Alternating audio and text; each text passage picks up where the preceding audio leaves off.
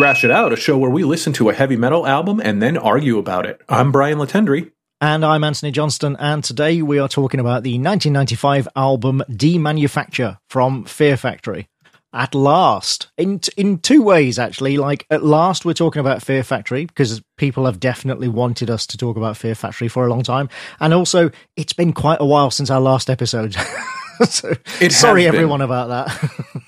Although uh, we know that uh, time is a is a different animal over the course of the past twelve months, Uh, and really so yeah, it uh, I mean, it could be a day or it could be six months. Who's Yeah, I who's mean, to say? But it looks like February was our last episode. yeah, that's been part of the problem. Uh, but also, uh, it's you know it's mainly my fault because I've just been incredibly busy uh, with the day job, as it were. Everyone, so sorry about that.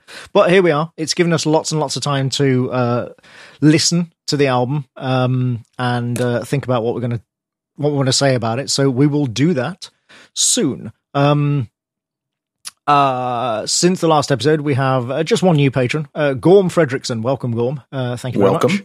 Um, I want to follow up with a couple of things. First of all, I uh, was on. If regular listeners will know that I occasionally ref- talk about Genesis uh, as an aside on this show, and I was on a Genesis podcast, which is called Tabletop Genesis, uh, just recently, talking about Tony Banks's second solo album, The Fugitive, which most people hate, but I think is really great.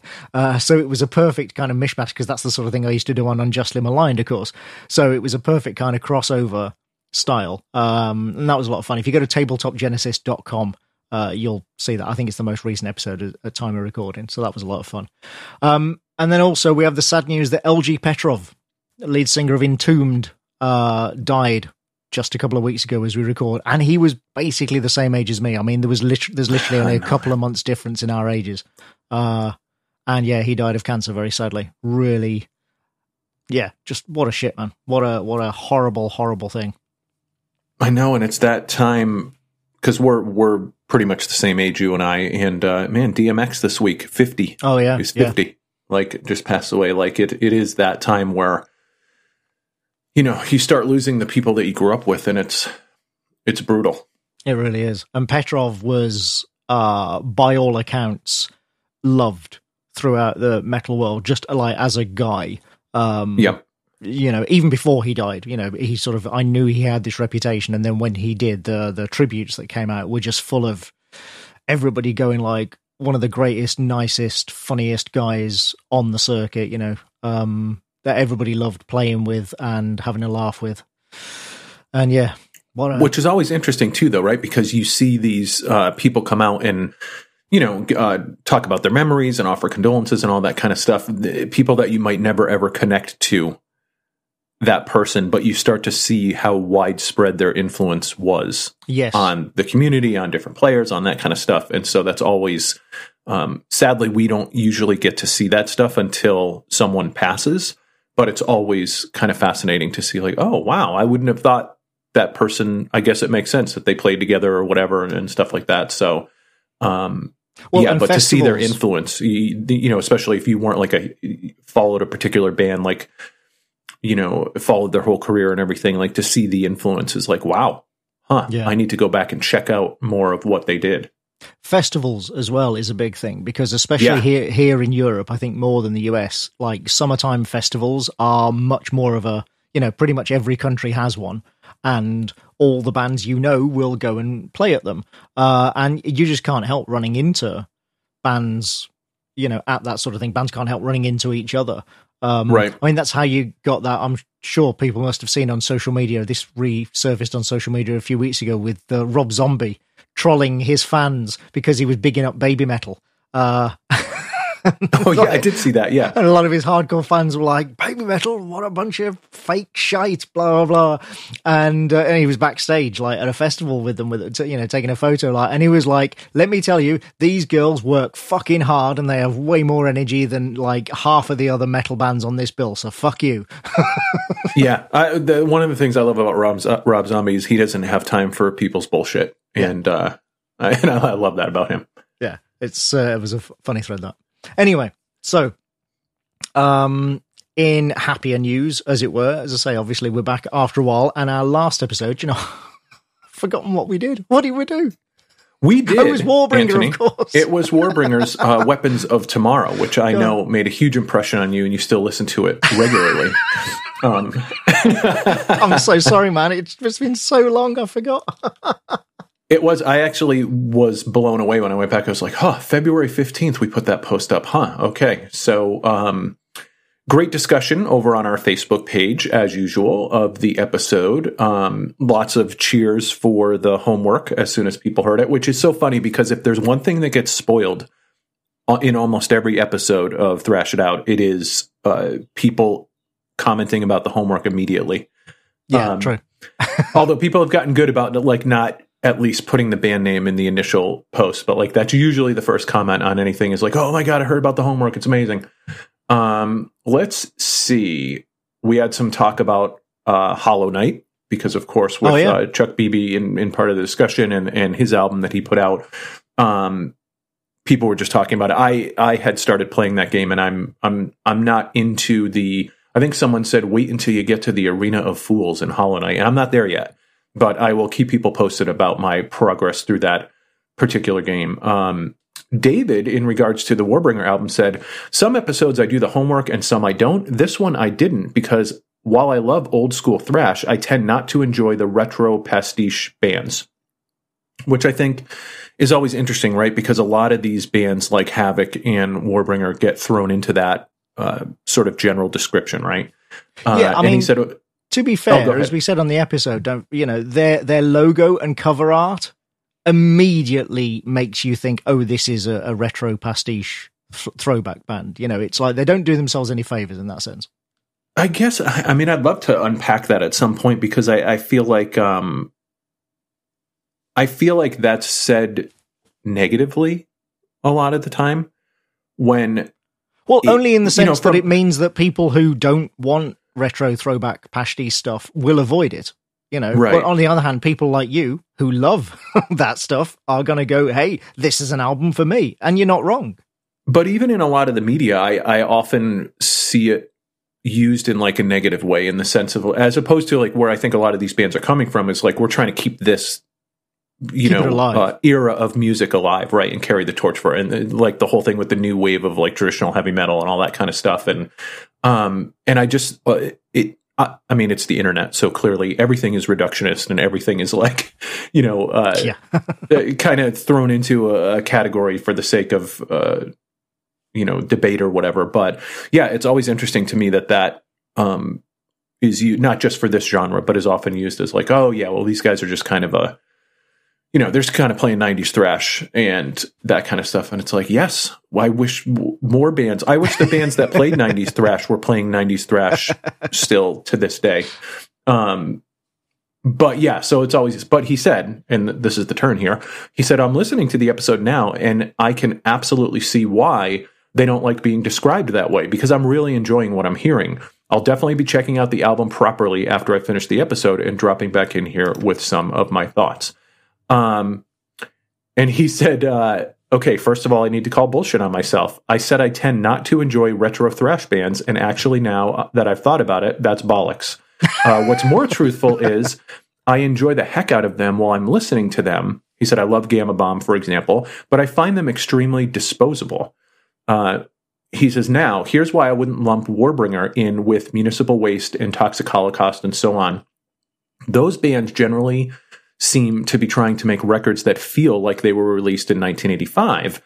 And where they do incorporate newer ideas, they always feel very tacked on. The aim is about the nostalgia as much as it is about the music. He said, These guys, not so much. In this regard, but only in this regard, sadly, the album reminds me of the last Power Trip album, in that it feels not so much like an artifact of a bygone era as a new album in an old genre that nevertheless acknowledges everything else that's happened in metal since then. Which is exactly what you were just core. saying, isn't it? Yeah, totally.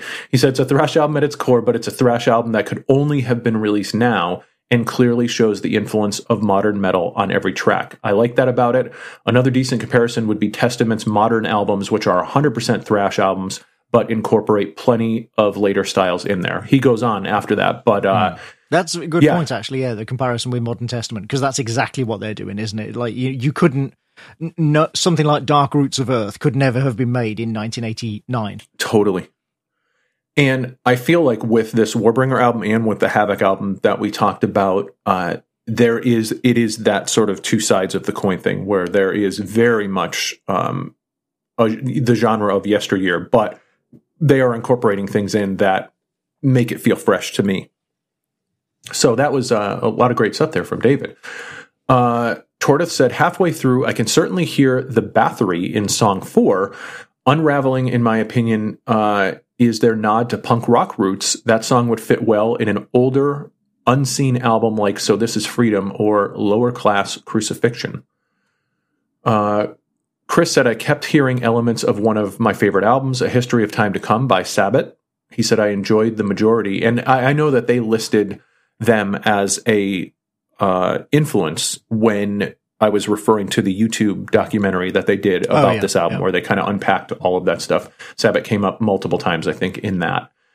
Um, let's see. Greg said, "Am I the only person that thought this would be a great Megadeth album if it just had Dave Mustaine on vocals?" um, now, before you laugh about that, because I'm sure he is probably one of the only ones that have that that thought that.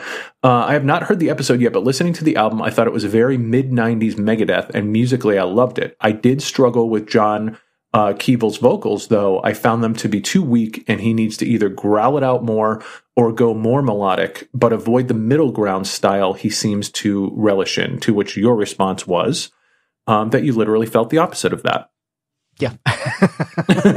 yeah, pretty much. Well, no, no, it, my my it wasn't that I felt literally the opposite in terms of his vocals. Uh, it was that, um, yeah, this album to me I, I, don't know if you put Dave Mustaine's vocals on it, uh, would certainly make it worse, in my opinion. Uh, but also, I just didn't.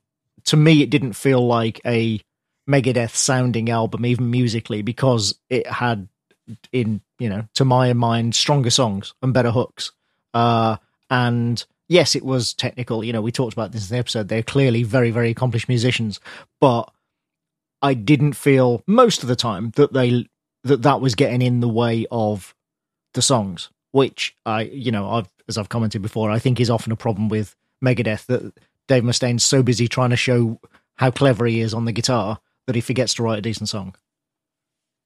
Yes, and without invoking my, you know, pulling out my uh, Megadeth Defense Force business card and uh, litigating everything that you just said, uh, what I and I don't we don't talk about Dave Mustaine's vocals a lot, and I think people uh, feel like I would I want to hear him sing everything. I don't. I feel like his vocals have, uh, for a lot of reasons, including some health related reasons, have just gotten progressively worse over the years.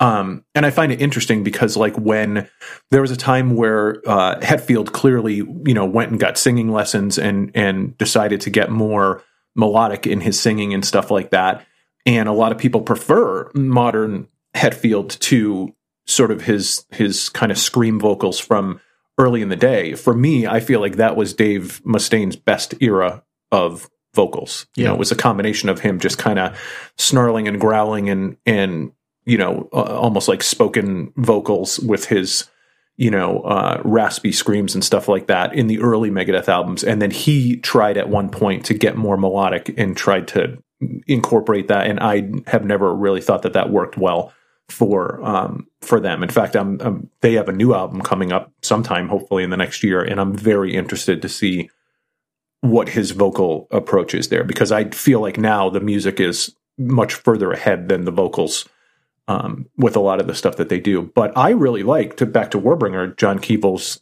vocals, and I think as we talked about during that episode, like whatever that is is my favorite thing. That's your jam. Yeah. Yeah, that's my jam. Whatever whatever we want to call that. If it's not um you know, if that's not Goblin or whatever, but that like, and I was just listening to Exodus with uh, Zetro, and I was listening to Overkill with Bobby Blitz, and like that is all just so perfectly in my wheelhouse, and so I I love it on uh, I love it on this album. Uh, let's see. Kyle said I really enjoyed the album and the coverage. The lyrics were a good strong point and I'm going to recommend it to my military history podcast friends. Wow. How about that? uh, let's see. Kenneth said, Great chat as always. So, this album lost me at the bit where the singer screams, Firepower kills. I mean, it was a bit dodgy before that, but the vocal just killed the album for me. All five seconds before then, yeah. Pretty sure that's the first song on the album, so Yeah. it, it didn't. Uh, I think there's like, isn't there about uh, five or ten seconds of uh, Yeah. guitar before then, and, and that's I'm going to say, Kenneth, I don't know if you gave the album enough of a runway to impress you. if if uh, if that was the part where we lost you. Uh, he said, "There's just too much trad thrash going on here for me to get on board, and the vocals are far too cheesy for me. Heart of Darkness is the best song on here, kind of like Iron Maiden trying to write a black metal song, which is fun, but then those vocals come back to ruin everything." He said, "Ah, well, looking forward to dusting off my rant about '90s drum production for the homework." Well, little, little. Uh, oh, we'll have plenty there. to say about the drums. Don't worry. Uh, Dave brought up uh, Chuck BB's, uh, of course, black metal series, which then you apologized for not mentioning more clearly on the show when we did that. yeah, absolutely. Yeah. So Rick Spears and Chuck BB have a three volume graphic novel series literally called Black Metal uh, from Oni Press. And it is it is brilliant. Uh, it is so obviously written by guys who know and love metal. Yeah. Um, and are, you know, in the same way that we do, are able to sort of look at it clearly and go, yeah, you know, some parts of this are a bit silly and over the top and what have you, but that's the fun of it. That's kind of the point, and that's what we like about it. Um, yeah, it's the tale of two twin brother black metal, uh, twin brothers who are black metal fans and musicians who then discover that they're reincarnations of the devil, essentially, uh, and then go to hell and you know fight everyone and take it over and it's just great. It is everything you love about the grandeur, ridiculousness, and sort of, you know, epic silliness and brilliance of heavy metal. Yeah, and I have uh, the first volume of that series in hard copy format over on my bookshelf over here, which I picked up at the Oni booth at New York Comic Con. Oh, I've, I've got all three, but then I, I used to be on Oni's comps list, so I, I just used to get everything. But I And there's I a a link here. I would have uh, bought Dave them anyway because they are great. Yeah, Dave put a link here to the to the omnibus where you get all the volumes in one. So if people want to check Oh, I didn't know there was an omnibus edition. Fantastic. Yep. So let's see. Uh, JD said, "While I was a little another trash, uh, trad thrash band, yay, going into the Weapons of Tomorrow, it won me over during the first couple of minutes. While the album can be very trad in parts, the modern influences come together." For a fresh, interesting sound. I'm glad King Diamond got mentioned a few times because I was listening to some of the cries and the lyrics and wondering if I was just going nuts. Not the influence I would have expected to find here, but I love it. Uh, there's a hint of cheese, cheese in the lyrics, but obviously I don't mind it. I also enjoy the theatricality as it sets the band apart from too many in the genre. And that is a point that I feel like cannot be made enough. Like, I think we've talked about this before, but heavy metal is professional wrestling. And if you don't, like, I, I don't understand the sort of negativity towards theatricality and, um, like over the top lyrics and stuff like that because it, it is like there's no it this idea of like something's metal right and something's tough and something's manly and stuff like that and it and it's all just professional wrestling. So i love bands that embrace uh, imagery and theatricality and and you know try to really work that into their songs and stuff like that to me it's just it just uh enhances whatever it is that they're doing so yeah i totally agree that uh cheese in the lyrics is um, sometimes it can go overboard, but at the same time, like I, I like a band that tries to paint a picture. Yeah, I mean, we have talked about this before. It's, I think there, it's understandable that, uh, you know, a lot of people, and a lot of metal fans go through a kind of anti-image phase of like, no, no, fuck the poses, fuck image. You know, everything's Yeah. got to be real and, and authentic and, and cred and all that stuff. And you know, I was a bit like that myself when I was a young teenager. It's, it's a phase we all go through, but then there comes the realization that even being anti-image is in itself an image.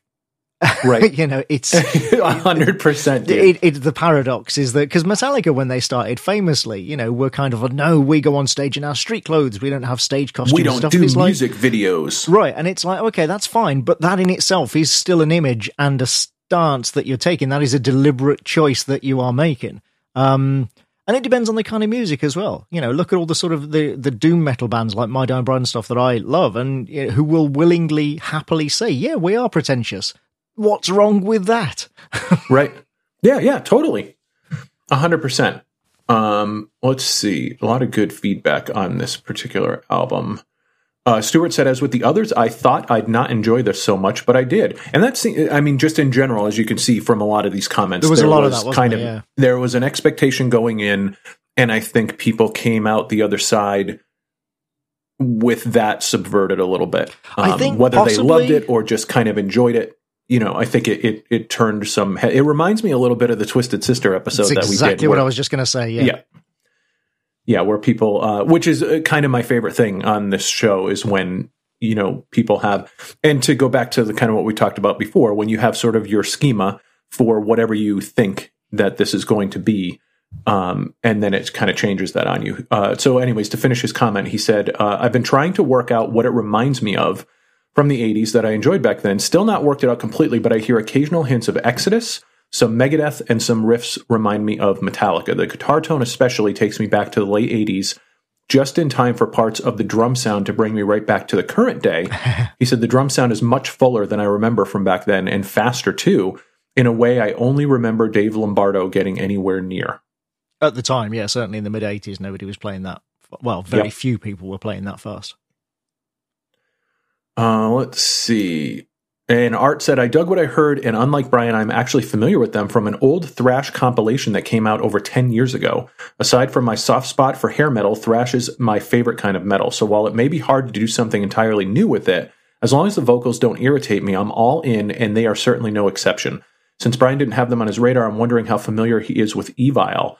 Uh, they have been around for quite some time and started as a Metallica tribute band, I believe. Their first album was produced by Flemming Rasmussen they're really good, and I've been anticipating their follow up album since it's been ages since their last one came out. I'm not super familiar with them, but I will make myself familiar with them. Yeah, there you go. uh, let's see. And then Simon said, Great album, Brian Henry. Can you really hear the Alex and Eric Testament influence with this record, but with a 100,000 drums? Is this the first time Tio has looked at something black metal esque? Bring on the throne of Ahaz mystery. Uh, yeah, I don't know. I mean, like we did that uh, Orbit Culture album had a lot yes. of you know black metal ish elements in it, but we haven't done anything really black metal. No, it's true. Um, yeah, and people have asked us about my, that, and it's just because neither of us are into it. You know, I was just going to say that it's it's not really my wheelhouse, but the further we get into this show, the more I explore um, yeah, you know absolutely. things that I've missed and things that I that people are talking about all the time and bringing up and suggesting and things like that. So, um, in fact, someone the, this morning, the more we just, have to, in a sense, because you know we kind of we've done either the obvious bands and our favorite bands and that sort of thing, so we have to explore a little more. But that's good.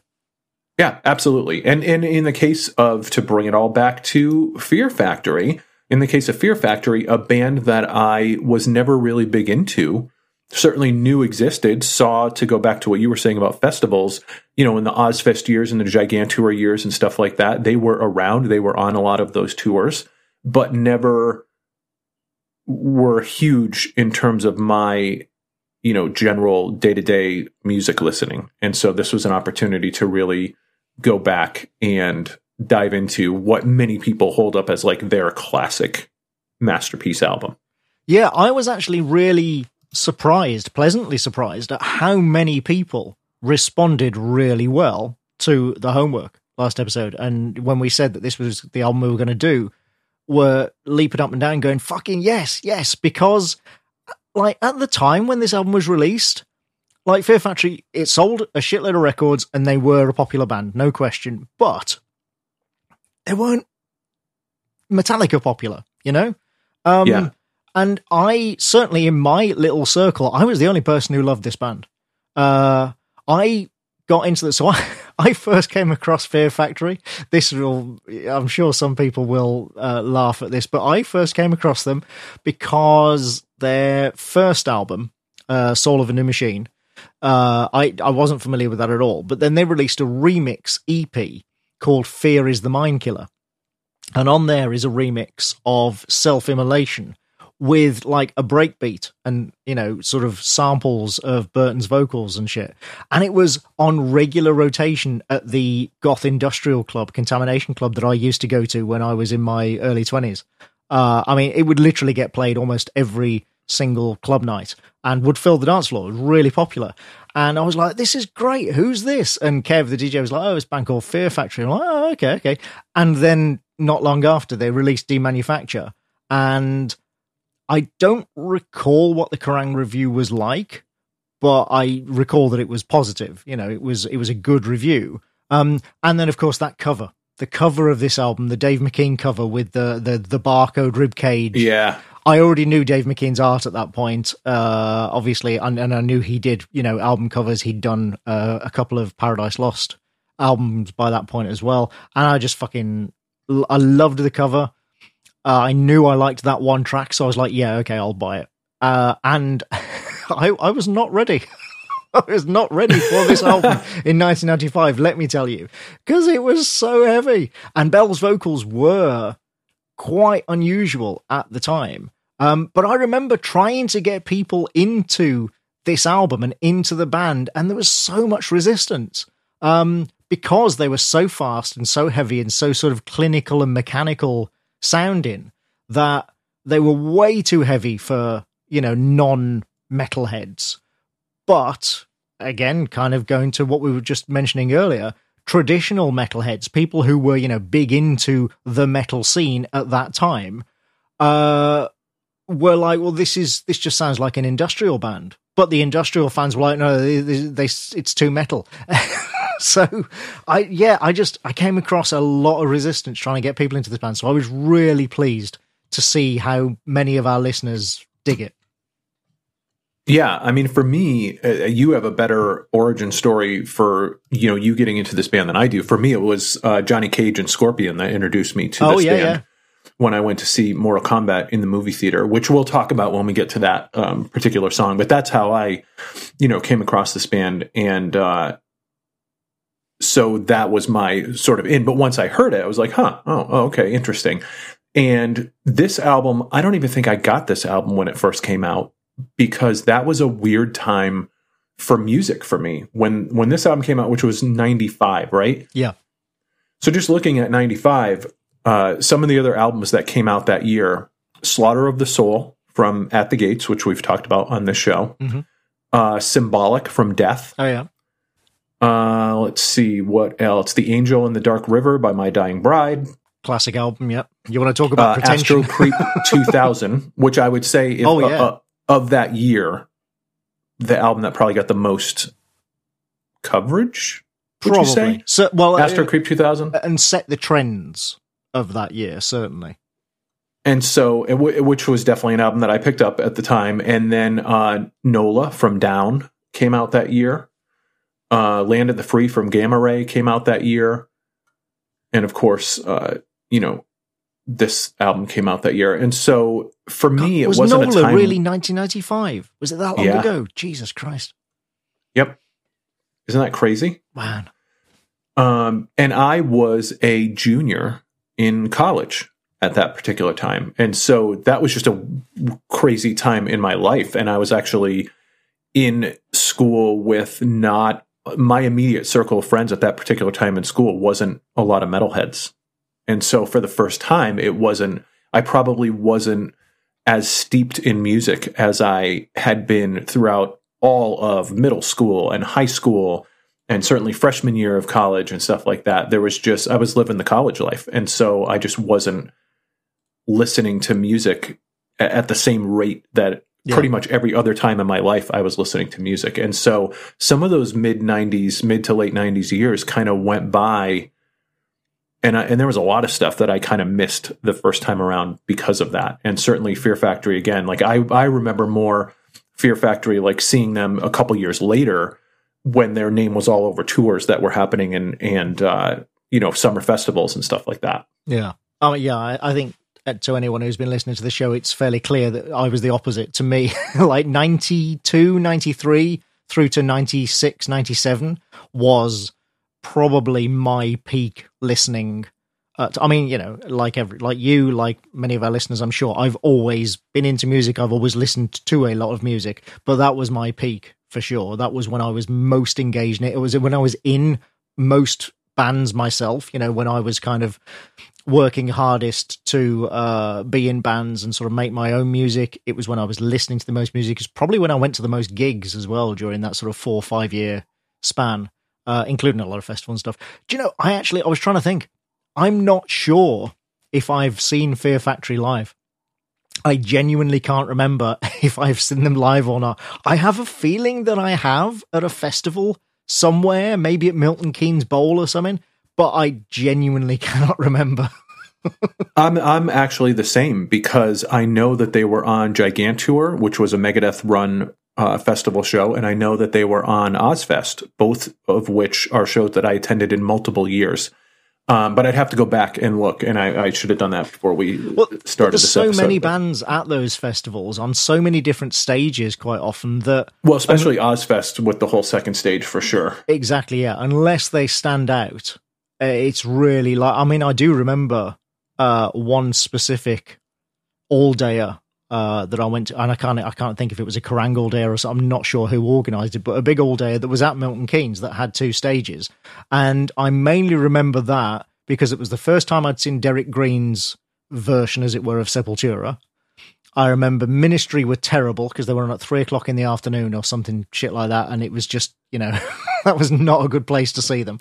Uh, and I remember that Terrorvision of all people absolutely fucking ruled the second stage. They were one of the best bands of the day, uh, which you know was not at all what I think anybody there expected, but.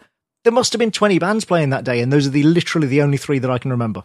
I cannot well, and for me, the, the second stage uh, standouts were the second stage closers. One, Rob Zombie closed the second stage one year at Ozzfest and was oh, yeah. absolutely incredible. Uh, and then Black Label Society closed the second stage at Ozzfest, and then Zakk played with Ozzy that oh, evening nice. as well. And uh, those were two that stood out at me. Um, but yeah, you're absolutely right. I mean, so many bands on a lot of those stages. Um, so I feel like I've seen Fear Factory at some point. Yeah, but I can't definitively say that without going back and looking through my ticket stubs and. Well, and I liked uh, them so much around this period, and like I say, this was my biggest gig going period for sure. So uh, I'm sure I must have seen them at some point. I just don't recall it, unfortunately. Um, but yeah, this album and then the following album, Obsolete, which was it's funny actually because this album is kind of uh, it's another case where this album is definitely more raw than obsolete. Like this was the album that really pushed them over the top and made them incredibly popular. Uh, and then they used all that popularity and money uh, to make obsolete, which is basically kind of the same album, but uh, you know, much more polished with much more money behind it and sort of you know more polished songwriting and everything. But as a result, I don't like it as much. Like it's good, it's a good album, but I think this is a better album because it's more raw, because it's got that energy, uh, because it's maybe a little more unusual than Obsolete, which is kind of Obsolete is much more okay. This is what sort of band we are, so these are what the so, sort of songs that we're going to write. Whereas Demanufacture, to me anyway, feels more like an album going. We're not entirely sure what kind of band we are, but we think we want to do this, so we're going to try writing these songs. Um, and yeah, as I say, so as a result, I think it's got a lot more energy than Obsolete and is a, a better album. Um, it definitely has a ton of energy, and I think you're right. Just in terms of like, you can kind of feel the sound coming together. Yeah, like it, just in terms of like their kind of overall journey. Um, but well, this was an album that I had not. I mean, I I'm sure I've listened to it once or twice back in the day, but was not like top to bottom familiar with because, like I said, it oh, was. That's funny. I was more familiar with the Mortal Kombat soundtrack, which right. they were on, uh, than I was with you know this full album. So, which was cool to kind of see when the homework was announced. Like people be like, "Oh my god, I can't wait for this album," and, and people are so psyched about it because for me, it's not one of those that like in my in my the museum in my head that this is like a a seminal album, but it clearly is. Yeah. Yeah. Oh, well, I mean, yeah, just sort of objectively, historically, in terms right. of metal, it is, yeah, totally. absolutely a, a, landmark album. But also, it genuinely was for me. You know, like I say, this was, I listened to this album so much over and over and again. I know every, you know, every nuance, every beat, every, uh, you know, uh, kick of Raymond Herrera's drums and what have you. It's just every quirk of Burton's vocals. Uh, I know, I do know this album top to bottom. Um, but that said, it had been a while since I'd listened to it fully all the way through uh, before the homework, and so that's a really funny thing. Like I, I knew I liked it. Like I say, I listened to it loads at the time, but I was worried that it wouldn't hold up. I'd kind of thought, oh yeah, but it, you know, but that was back in the 90s and it's, uh, you know, kind of things have moved on now and it's not going to stand up. And yet, I really think it does. Um, and I've seen people over the years say how it's one of those albums that loads of people have tried to emulate and nobody's really succeeded. Like, not even Fear Factory themselves have really succeeded in recapturing whatever it was about this album. And I think that's absolutely true because it's 30 years old, for heaven's sake, and yet it is still really heavy. It's, yeah, okay, in terms of tempo, it's not literally as fast as the fastest albums out there, but it's still pretty fucking fast, you know? it's. Oh, there's parts of it that are blistering. Yeah. And, Raymond's drums um, still sound amazing. It's like Dino's guitar work. You know, people laugh about Dino. Dino, you know, on this song, Dino plays all three chords. Um, but it yeah. is so fucking good, so precise. It's incredible. It is, but I think it for me, it's the drums and the vocals that provide the uniqueness of the sound. Like there's the, I, I feel like the the guitars are just so aggressive and heavy that they're great. But if there's something on this album that that feels samey to me and blends together from song to song, it's the guitars. Um, again, not that that's a bad thing, but I feel like it's and the and I have mixed feelings about the vocals, but the vocals are what makes this band like super unique in yeah, my nobody else sounds like Bell. No. Exactly. The combination of uh you know the sort of growly vocals versus the more clean melodic vocals and that and almost like spoken word vocals in some uh, area like that just that combination when it's used how it's used uh, how it plays in different songs and stuff like that is what makes this still sound fresh today other than the fact that it, it's just a super aggressive album and yeah. and from like from a metal standpoint if you put it on and you hit play and you crank it up like you're going to get blasted yeah and and that always holds up you know what I mean? Like no matter what, that's always going to hold up from a metal standpoint. Like so yeah. I mean, that's funny though, because you're absolutely right that listening to it from a modern perspective, I suppose Dino's guitars don't sound like anything particularly special because, you know, people do, lots of people play like that now. But at the time, not many people were playing with that kind of precision and putting together riffs that were designed to be played with that kind of precision, you know? Right. Uh, like, because even you listen to sort of, you know, traditional thrash stuff, and you'll get people playing, you know, obviously very, very complex, palm muted, you know, chugging riffs, but also, frankly, they're more melodic and less rhythmic than this, you know, less reliant on one or two chords. um, so at the time, certainly from my perspective, I, you know, it, the guitars felt very, very fresh and new. But yeah, I hadn't thought about the fact that, of course, yeah, as we say, in the intervening 20, 30 years, loads of people now play in that kind of same very rhythmic style that plays along with the drums, as it were. Well, speaking of the drums, like Ray Herrera's drums are ridiculous oh. on this album. and um, to the point where and I know that this was like at the time, people were like, "Is that a machine?" Oh, it was a controversy. Yeah, yeah. Yeah. Uh, but and the funny thing is, is I'm like, man, that reminds me of like Gene Hoglan. Well, sure enough, Gene Hoglan played on one of the yes. Fear Factory albums, uh, Mechanized, I think it was, like a like several years later. And so, but that's what it reminded me of. And in that he's probably one of the only people that's ever reminded me of Hoglan in terms of that, like the fact that you could mistake it for a machine. Yeah, the atomic uh, just with. Yeah, exactly. Um, which was wild. Those drums are crazy. Well, um, it, it, wasn't helped by the fact that he he, had, he uses triggers, uh, and obviously, again, these days that's fairly common, but in the mid '90s, not so much.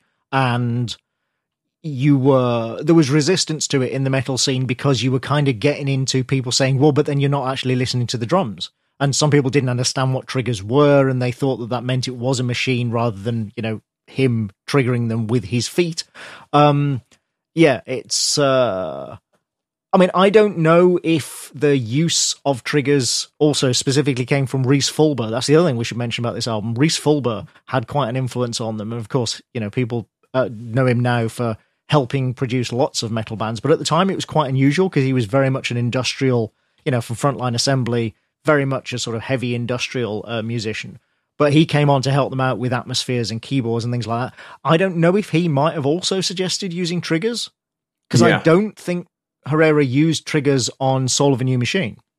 Um, you know, you well, listen to that album and that and, doesn't sound like triggers. That sounds like you're actually hearing his drums and they kind of had a falling out with their previous producer colin richardson right? Where he had worked with them on the album beforehand but as they kind of dug into this album whatever whatever approach he was trying to get them to take especially with dino it sounds like really didn't mesh well.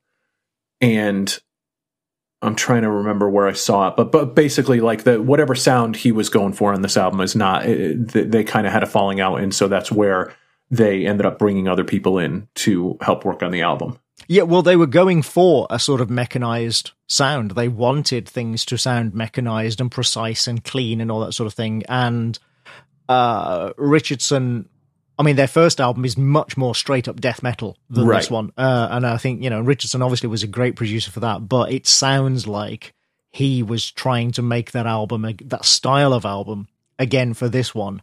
And yeah, they, they wanted to go in this more industrial, mechanized direction. Um, and he wasn't, for one reason or another, either wasn't able to or wasn't willing to uh, help them do that. And that was when they turned to Rhys Fulber, yeah, who obviously was like, "Yes, I will help yeah, you make an sure. industrial sounding album. I know we how to double do that. and triple down on that. Absolutely. yeah. Uh, it was recorded. Funny thing about this album was that they apparently went originally talking about industrial. They apparently went to Trax Studios in Chicago to record it originally.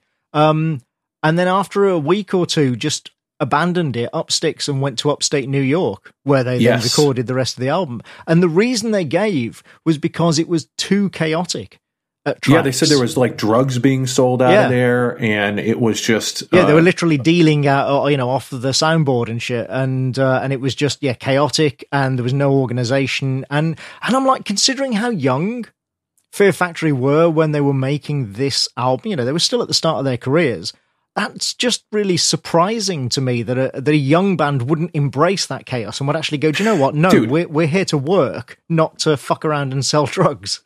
Especially when literally every other documentary of every other band from the 80s and early 90s was would have been the exact opposite. Exactly. Yeah. Right. Of like, oh, we got to Chicago and the place was a freaking party scene. It was awesome. We spent all our money on drugs and, and basically hardly spent any on the recording of the album. These guys are like, nah, we need to kind of focus a little bit more. We're going to go somewhere else and uh, and record this album. So they go to Bearsville Studios in New York and are recording their album at the same time that Bon Jovi is working on their album, which I think is called These Days at that particular point in time. But there was a snippet where they said. Uh, one of Bon Jovi's engineers asked them to turn the sound down as it was bleeding into the Bon Jovi recording sessions yeah, yeah. There's a, apparently I can't imagine why. Long-standing album... urban legend that on these days, like you know, if you listen closely enough, you can hear Fear Factory somewhere in the background. I doubt that that's true, but it's a nice story. yeah, and for all of our Bon Jovi fans out there, don't worry. When we get to the Bon Jovi episode, um, unfortunately, it won't be these days, so you'll have to do that homework uh, additionally on your own. Faith No More were there as well, apparently. Yes, at yep. the same time. Um, and I I never heard stories of, and I didn't come across any doing research for this episode, stories of Fear Factory hanging out with Bon Jovi, but they did become good friends with Faith No More. I think they even toured with them not long after this, and they even borrowed some kit from them to record this album, apparently. Yeah, the only thing I read about it was them basically saying that, like, of the two bands that were recording there, they obviously uh, tended to hang out with uh, Faith No More. Yeah, no, I'm, you know, I'm sure I remember in in the years following. I'm sure I remember seeing uh, Bell and Mike Patton, you became good friends and hung out a lot together and stuff. Um, which is I mean, if you're Faith No More and you hear these guys recording this album, you know, in the studio, like your interest is peaked. yeah, yeah, absolutely. You're probably Um, going to want to peek in and say, "Oh, what's going on over here?" Well, uh, but I did. I have wondered over the years if maybe one of the things, one of the reasons that uh, Patton and Bell got along was because of Bell's vocal style. Because while he is clearly not technically as good a singer as Mike Patton, like you know, Mike Patton, for all his shrieking and wailing, is technically an extremely accomplished singer. Burton C. Bell is not, but they are both doing something very, very at the time anyway, something very, very different and unusual with their vocals and trying new stuff, you know. And I always wondered if that was maybe a sort of, you know, a, a source of bonding between them. That is a great point, and you actually just blew my mind a little bit because I hadn't in like going over my reference points for like what I would compare this album to and stuff like that. Faith No More is not one of the ones that I put on that list, but now that you mention it, it makes perfect uh Well, I mean, perfect sense yeah, in I mean- terms of like the uniqueness of the approach, right? Exactly, like that yeah. that type of uh yeah, I mean, because Mike Patton was doing no- things that other people weren't doing. Other bands that were alongside them were not doing what Mike Patton was doing. Exactly, exactly. I mean, Bell claims that he created the the harsh verse, clean chorus style, which of course, you know, we know is very, very popular these days. You know, has become a sort of a fairly standard style in metal bands. He claims that he was the first to do that. I'm not sure if that's exactly true, but he was definitely one of the first. And because of the enormous success that Fear Factory had around this period, I think I don't think there's any question that he popularized it uh, and made it something that like, oh, you can do that, you know, and it sounds really good. Um, Well, and it's like the anti nu metal, right? Because the the kind of oh, the other way around, yeah. yeah, the other one is kind of like the you know melodically sung or spoken chorus and then screamy or, uh, verse and then screamy chorus, and so this was just completely inverted that. Yeah, that's true. Actually, yeah, yeah. But you do hear a lot of metal bands these days do the you know the harsh verse song chorus thing. Um, well, uh, one of the bands that we covered, uh, the Defiled. Uh, You know that was pretty much their shtick. Almost every song was exactly like that. You know, harsh verse, sing chorus. Um, and Bell does have a fantastic growl. Like, in my opinion, one of the best growls in metal uh, on record, at any rate, regardless of live.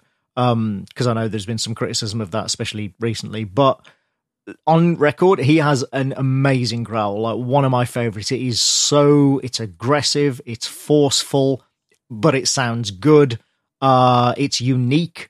You can tell when it, you know, when you hear a bell growl. There's no question that it's him. It doesn't sound like anybody else. Uh, I absolutely love it. His clean vocals, on the other hand, there is a lot of processing going on there. There's so much, and you know, you can hide some of it behind saying like, "Oh, well, it's industrial, and uh, we're doing this mechanized style, and we're processing the vocals, and you know, isn't it great?" Uh, but also, I think a lot of it was just to hide the fact that he doesn't have the strongest cleaning voice, uh, clean voice in the world. Uh, but it suits it suits the record. It works well in the studio. Um, but uh, yeah, you know, you kind of there are places even on this album where you're like, "Ew, you didn't quite hit that note, did you?" But that kind of rawness is, I think, just works in his favor in my mind. Yeah, well, like I say, it sounds good, you know, on the record, and it, it yeah, it works in studio. Um, but it's uh, yeah, it's I don't know. I mean, like I say, I do love this album. I'm not going to knock it, but it is one thing that I always kind of thought, like, what if he was a better singer? Like, he's a great vocalist, no question. Like I say, I love his growl, but what if he was an actual better singer as well? Would that have made a significant difference? I don't know. I don't know. I think about that stuff too because I'm, and obviously, you know, we talked about Mustaine and stuff like that. There, but then I also think like there are bands that have better singers, right, or or better growlers, or bet whatever their you know whatever their particular style is. There are bands that have that, but are less memorable. True. And so it's almost like these the kind of rough edges on some of these singers are you know like what makes them stand the test of time because Mm. there's there's not there there's not someone like them. They're just they just end up standing out for the for the good and the bad, in the sense that like it, it's it, you just can't plug somebody else in there, and um and so I kind of like that because I think it, it's just one of those things that that makes it unique to that band. Whereas there's so many bands with like awesome singers or awesome screamers or awesome growlers that yeah, it just doesn't come to it's not as memorable. Yeah, no, that's fair. I mean, I guess it's a bit like um, Mille Petrozza from Kreator. Like, you know, again, very, very unusual voice that can't be mistaken for anybody else. But that's one of the things I do like about it. It's one of the reasons that guy I, freaking rules. And yeah. his uh their new live album that they rec- I think they recorded it in England. I can't remember, but it just came out in this past year. Is outstanding. Oh, what's it called?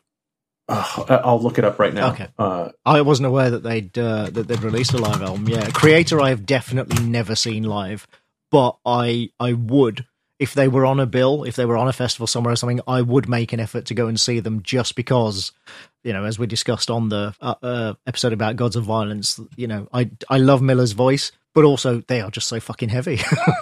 yeah, they what the heck is it? It just came out this past oh London Apocalypticon live at the Roundhouse. oh, I know the Roundhouse. Yeah, that is definitely that is in London. It absolutely yeah. So it came out in February of last year, I think, and it is incredible. Ah, I like and have to look for and. I'm not a huge I keep saying I'm not a huge live albums person, but then I keep finding great live albums that I that I get but like historically I'm not a huge live album person and this is one that you can put on any like the I think of like Wasps live in the Raw, uh the Overkill one from a few years ago, live at Overhausen. Uh this one I would absolutely put, you know, in this in that mix of like just incredible live album. So if you haven't checked it out, London Apocalypticon. I will definitely be looking for that. Yeah, absolutely.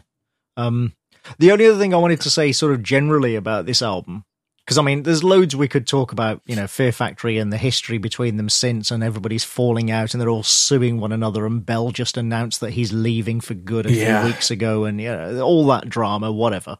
Uh, you know, uh, not that I don't care, but I kind of don't care. Um, you just you're all fucking multimillionaires. especially, sort it out, guys. when you you- know. When you read what the reasoning is behind it, it's the textbook. It's money, it's business, yeah. It's all the same shit that makes all these bands fall apart at the end of the day. Yeah, it really is exactly. Um, of all of them, honestly, Raymond Herrera seems the most like unconcerned. He's just like because he left years ago and he's like, yeah, fuck all y'all, I'm off. Uh, you know, doing my own thing. he just never seems to get involved in the drama anymore. Collects his royalty checks, I'm sure. Um, the only other thing I wanted to say about the album was that it is often listed as a concept album, and uh, Burton C. Bell did claim it was a concept album, but not until after it was recorded. Uh, yeah, I don't see it. Yeah, and then afterwards he said like, "Oh yeah, it's the first part of a trilogy." Uh, you know, with the next album obsolete, and then I actually can't remember what the next album after that is. I can't remember the title. But even at the time, I remember that he was a lot more vague about it. Like when it was released, he was kind of, well, it's sort of a concept, I guess.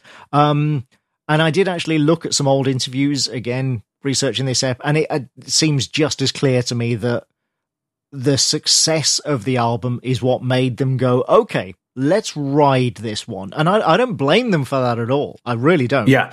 You know, and Bell is famously, like, he is a genuine, massive science fiction fan. That's clear from this album. It's been clear throughout the years. I, I don't doubt that for a second that he is a massive science fiction movie and book fan. So the idea of doing a trilogy, a narrative trilogy, I'm sure did genuinely appeal to him. But still, I, I am pretty sure that it wasn't until this album was so successful that they went, oh, okay, let's make a trilogy and we'll just say that this one was the first part. Yeah. That reminds me of uh, when I was in high school and the uh, Queensryche album came out, Operation Mindcrime. Uh, and Phil will correct me if I'm wrong on this, if this is actually like a valid conspiracy theory. But I remember at the time there was so many rumors about how uh, the Warning and Rage for Order, other Queensryche albums, were also concept albums and how they all fit together. Like people were just creating this like meta story of like how all these albums intersected. And really, to my knowledge, Operation Mindcrime was the only concept album. Yeah. But it was like this thing of like, oh no, no go back and listen, and, and these these all connect in this way and stuff like that. So, uh, but at least that's fans doing that, not members of the band going, "Oh yeah, yeah, no, sure." well, I'm sure if there was the internet at the time, they the way that it is today, they would probably not have dispelled it if it sold more albums. You know, people going because yeah, true, that true. you know Operation Mindcrime broke them, and uh, you know, going back to buy those earlier albums, if people thought they were connected in some way, they'd be like, "Yeah, I don't know, maybe go check it out." Yeah, see if you could solve the mystery. Yeah, I can neither confirm nor deny. right, right. You'll just have to listen. Yeah. uh, yeah, no, you tell me what your theory is. As you say, especially pre-internet days when you had to go and buy it in order to listen. totally. 100%. Um, um, I did pull a few just things from oh, interviews. Oh, uh, so, um, uh, 13, a 2013 interview, Burton C. Bell, someone asked him, What would you, you know, someone once said, write what you would want to perform over and over and over. What in mind, uh, with that in mind, what song on this album do you love to perform the most? And he said, I really love playing uh, and performing Self Bias Resistor. To me, that is one of the best songs we've ever written. Actually, probably the best song we've ever written. Uh, it's fun to play, it's fun to sing, and it's just got a great vibe to it, and it's a crowd pleaser. And it is a um, great song. I can see that. Yeah, I'm trying to see what else I, I uh, can, came out about. I mean, on the one hand, I'm surprised he didn't say replica, but on the other hand, I'm not surprised he didn't say replica because I'm sure that is their Ace of Spades or their. Uh, I'm trying to think of another equivalent, and I can't now. But you know what I mean. That I'm sure that replica is the song that they literally cannot go a single gig without playing because there would be a riot otherwise, and so he's probably sure. a bit sick of it by now. Uh, Dino in another interview was asked you know, just about the the time. Oh, it was a, a 2016 article from Louder Sound where they had talked about the concept behind, as you just talked about, the album. And Dino was basically saying demanufacture and its tales of rebellion against a corrupt techno- technologically advanced elite uh, oh, this was the article. It came from the reality of life on the streets of Los Angeles in the first half of the 90s. And so Dino was basically saying from 90 to 95, there was fires, floods, riots. You know, there was, there was a huge earth, yep. earthquake that he says that. He said, so we saw LA being destroyed. You know, um, he said, you know, we saw you know, people shooting each other. We saw looting. We saw the National Guard patrolling our streets at night. He said, so we were living it. Um, and that stuff was channeled and put into demanufacture. He said the first line you hear on the album is desensitized by the values of life. He said that was what we saw. Um, so I thought that was interesting in terms of like what their what sort of fueled their themes of the album. And that's the thing. I, like, I wouldn't, to be clear, I wouldn't ever say that the album isn't unified by those themes. It it clearly is. Uh, you know, and you can call it a concept album in that sense, in that yes, it is obviously uh, centered around those themes, but it's not like you know you look at the lyrics and like this is not a narrative, right? It does, there's not a narrative yeah. that runs through it from start to finish. Yeah, despite what they may claim. Although, hey, man, just go listen to it. You might find you might you solve the know. mystery yourself. I actually just realized that we didn't go through the uh, stats, as it were, for the album. So let's just quickly. It was released in 1995. Uh, on the main, the, the regular release has 11 songs and it runs to 55 minutes, which is quite long. Um, yeah, I would say so for the time. Yeah, yeah, yeah. It's relatively long, but you know, anything under an hour is still kind of you know not too much. Um, I actually have the the European Digipack release. I went and got the when I bought it, which you know, and as I say, it dates right back to uh, the uh, day of release. I bought it, you know, when it came out, and yeah, it's the the European Digipack, which has some bonus tracks on it, uh, remixes and a couple of covers and stuff like that. But I know that they're it's one of those albums that's been released in so many different versions and what have you that you know, let's just forget about those and we'll just talk about the main 11 songs of the of the regular album. Alrighty. And we'll start with track 1, Demanufacture.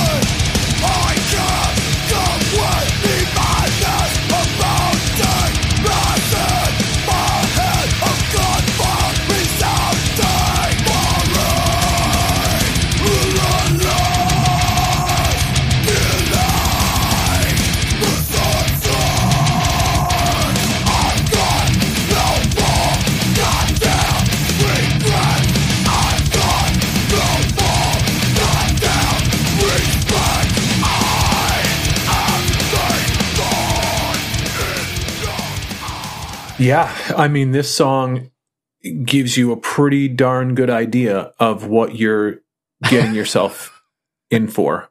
Um, and I, I think that that's the first note I have is just aggressive. Like it's just aggressive. um, you know the the the mach- the industrialness, the machine, you know, noises, the samples, things like that. The just brutal chugging riffs, and then the drums that sound like at first listen like a machine, just like pummeling you right out of the gate. And there's a part in this song as it gets to the end where like it just doubles down on this like furious finish and it's just i think everything you're going to get on this album you get in the first song which makes it a great opening song yeah we've talked about that before haven't we where this is a perfect opening song in that if you don't like this, you ain't going to like the rest of the album. But if you do right. like this, you're in for a fucking great time for the next 55 minutes. Uh, because, yeah, this just encapsulates pretty much everything about the album. It's got you've got that lovely atmospheric intro, you know, with a, a bit of atmospheres and keyboards and stuff. Raymond's kick drum is just incredible, you know, so yeah, precise, 100%. so fast. Uh, you know, during the the double runs and stuff, you got that the um juddering effect you know, by sampling the guitar and then cutting it out on Pro Tools and stuff on the guitar chugging. And it matches the speed of the guitar chugging as well. That's the thing. Like a lot of the time that effect is done and it's it's obviously faster than what's really being played. But if you listen to it, they have matched the speed of Dino's actual playing. Uh, yeah. which I think is great because you hear it and you're like, oh, oh no, he really is playing that fast. um, and of course, and then it all kicks off, and you've got Bell's clean vocals with a sort of flange effect on them. It is just, it's a wall of noise and aggression, as you say. You've got a gunshot layered in at the end of the first verse uh, as percussion. It's, yeah, it's so much anger and aggression and, you know, sort of, yeah, young man fury in this track that I just, totally. I, I fell in love with it immediately and and to go back to you know kind of the lyrics and and what Dino was saying about like what was happening at the time the the first opening line desensitized by the values of life maligned and despaired by government lies right and yeah. so especially like when you see the national guard patrolling the streets when you see you know stuff happening in your neighborhood and stuff like that like that to me these lyrics are more reflective which goes to your theory Antony about maybe the whole you know, uh, maybe the whole Terminator storyline running through it was kind of an afterthought because this to me matches much more with like someone who's living in LA at the time and just kind of taking in everything that's going on and having that sort of reflect in their in their lyrics. Yeah, absolutely. Um and musically, like I say, at the time it was like nothing anybody else was doing and kind of still is. Um with again, Raymond, and we should point out that uh, Raymond Herrera and Dino Cazares are the two main musical songwriters on this album. Like, you know, yep. Raymond was more than quote unquote just a drummer. Uh, he, the band was essentially started when him and Dino began jamming together. Uh, and realized that they were compatible, and then Christian Olde and Burton Bell came in. Well, Burton Bell came in. Sorry, they did the first album. Then Christian Olde joined for this album. Um, but the core musically of the band was always Dino and Raymond, and you can kind of tell because they're so in oh, sync. yeah, if you did the uh, the Pepsi challenge with this one and, and you know just tried to kind of came into it blindly and we're like, what do you think the two major influences? It's the drums and the and the guitars. Yeah, without question. But yeah. even then, when you get that section in this song, the "I am the thorn in your eye" uh, section, those are open chords. Like, you know, he yeah. kind of, they're unafraid to, which at the time in the mid 90s was still a bit controversial. Like, it was, it was more accepted. And, you know, certainly the grunge band's influence and what have you had made it more acceptable. But for a band as heavy as this, that, like I said, you know, their first album was pretty much almost straight up death metal. For them to use open chords in this section to create that wall of noise rather than sticking with the uh, the palm muted and the chugging. That was kind of unusual at the time, but it works so well because it just makes that whole section feel so energetic and so loud. Um, no solos, of course. That's the other thing on this album. There's, you know, there are parts of middle eights in these songs where Dino does a kind of repeating lead line, lead melody line, but they're not really solos. You know, you Yeah. you could never call them that. Uh, and that was another thing which again was some more bands were doing, but was still pretty unusual. Um, so yeah, it just the whole thing, as we said, this track is just like whoa. You know, you've never heard anything quite like this before, but if you like it, you're gonna like the rest of the album. Uh, and if you don't, you won't. Yeah, and then um the vocal I mean obviously this is the first song on the album, so you're getting acclimated to the vocal stylings of Bell here. And um it's not always easy to make out what this dude is growling about in you know so i had to go I had to go and look up so actually it and his delivery style at points in this song it reminds me of the band Okilly Dokilly which is the ned flanders uh like metal band um that is a parody of the simpsons and there's a song that they put out called white wine spritzer that uh makes me that reminds me a lot of the vocal delivery in parts of the song where uh you know i'm barely hanging on there to to what he's uh, saying. Of course, there are points where it's you know incredibly clear, and I love how as we get to the I've got no more goddamn regrets, I've got no more goddamn respect, and then it's just regrets, respect, regrets, respect. Like the the way this song builds to the end is kind of incredible when you think about how aggressively it began. Right. You know, like like that's which I think you is think they've peaked? Y- yeah and and this isn't the only song that that kind of like doubles down on what is already a hellaciously aggressive like rhythm and um and that uh, to like to your point about like does it still hold up today? Like hell yes it still holds up today. And like th- this song just um it like quickens your your heart rate in in some of the ways that it just like it, it finds another gear. And i think that's really effective. And it, and in this song like the way it builds to the finish is just like furious. Yeah, and I think you can put most of that down to uh, Herrera's drumming, like just the sheer power and speed and skill of his drumming, but also taste. You know, the songwriting qualities uh, in his drumming, so that he, even though it sounds. Yeah, that he's peaked at the start. He hasn't, and there is another gear to shift into. And the power of Bell's vocals, the power of his growl, it's just so loud and uh you know like kind of like a wounded beast or something it's Yeah. uh, yeah as you say at the end it is when he's just roaring regrets respect and everything's going like furiously underneath him uh it's fantastic. What a great ending. Yeah ph- phenomenal. So uh as far as like opening track goes that's a five star opening track right there. Yeah absolutely. Well and then straight into track two self-bias resistor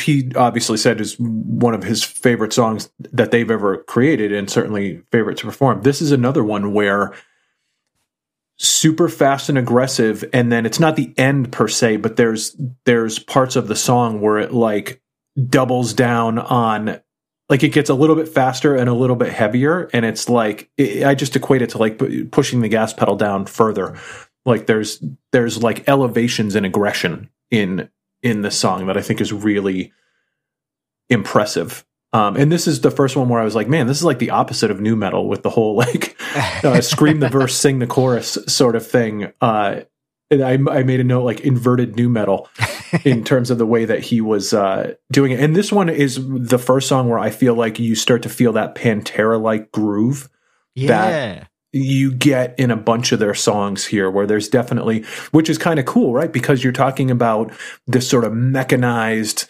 um this this theme of technology and and this industrial thing. And then you're getting these grooves that get thrown in there as well which i think is really kind of cool.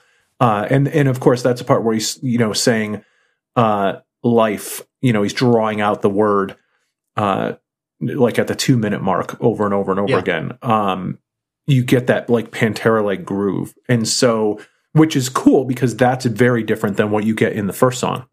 Yeah, absolutely. You, yeah, you wouldn't have got a riff like that in the opener. I mean, I, this song is so again at the time was so unusual. You've got that sort of syncopated percussive opening that throws you off a little bit, almost as if I mean the first line is "Hey, you wake up," and the music kind of makes you do that because the opening drums make you go, "Oh, hang on, I've got to pay attention to this." You know, this is not necessarily what I was expecting. Uh the the clean stop before the first chorus where everything drops out except the vocals. I mean, I, we've said before, I'm a sucker for that, so I love that part about it. Yep. And I think these are probably Bell's best clean vocals on the album, actually. Um, when he's singing the chorus, when he's doing all these years they've tried to break you to your knees, that's probably his best performed couplet, uh, or you know, uh, f- whole four lines of the chorus actually on the whole album. I think he he absolutely nails that one. Um, Yep. But here's a good example, talking to the chorus, of how this is a band that uses dynamics. I talk about this all the time, I know, but this is a band that uses dynamics rather than melody to drive a song forward. Because, like I say, there are no solos, and they don't often, you know, there are no key changes or anything like that. And they're not the most melodic band in the world. But what you get is here's a good example. In the first chorus, the second half of the first chorus, now it's time to put an end to all the lies. Herrera keeps up with the sort of stabbing snare rhythm, you know, that's not just going on the the two and the four. It's like sort of slightly out of well, not out of time, but you know, not doing those two and four rhythms. But then in the second chorus, when he gets to that same bit, he's doing double time on the snares, so it's more like a traditional thrash beat. Music's exactly the same but he's doing double time on the snares and it helps it feel as if the second chorus is faster as if it's Yeah. speeding up and like heading to a climax and then that Yep. resolves in that halftime groove section that you just mentioned uh the sort of pantera-esque bit and that like i say the music itself per se doesn't change dino's not playing anything different uh but just by altering the dynamics of the drums and the rhythm you get that feeling of the song moving and having those peaks and valleys. Yeah, and just like pushing the gas pedal down, like in those certain spots, right, and then like letting off of it a little bit, Yeah. like it does definitely give that feel to it. The breakdown in this song as well, I really like because it is just pure percussive rhythm. Like, there's no melody really in the breakdown here at all, but it is, which I mean, is I'm sur- sure has helped be an influence on you know sort of modern, uh, you know, immensely dropped tuning breakdowns. Um, but yeah, it's it's so good. It's so well done. Such a great rhythm. And honestly, this is probably the song. I realize this is probably the song that I think of first when I think of this album. Like if you say "Demanufacture" to me, it is Bell singing all these years they've tried to break you to your knees. That's kind of the first thing I associate with this album. I mean, Replica as well, but yeah, you know, this is definitely also there as like, oh yeah, that's what this album is. So let's move on to track three, Zero Signal.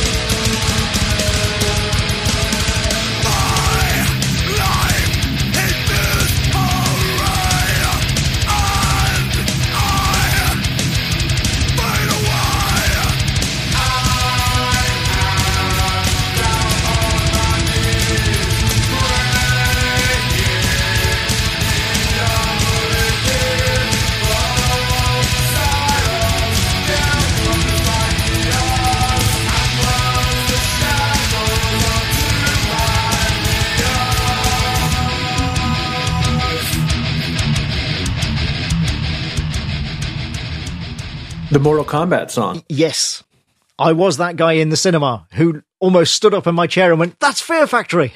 and uh, like I went back and watched. You can find on YouTube like the whole uh, Johnny Cage Scorpion fight where this song is playing, and it, and it starts when they sort of drop into hell or wherever Scorpion's, uh, you know, uh, stage is. Yeah. Right, and they're battling back and forth there, and that was one of the longer fights in the movie, I believe. So you get to hear a lot of the song, I think, in the in that particular kind of passage there. Um, but yeah, that that was my introduction basically to this band is you know hearing them and that was such a standout soundtrack first of all it's one of the i can't even think of another movie soundtrack that i bought before mortal kombat but wow. i definitely bought Not, the not mortal the kombat soundtrack what's that not the Crow or Judgment Night, maybe. I think Ooh, they both maybe judgment night Yeah. not the crow though no because the crow was more uh grungy right yeah, true,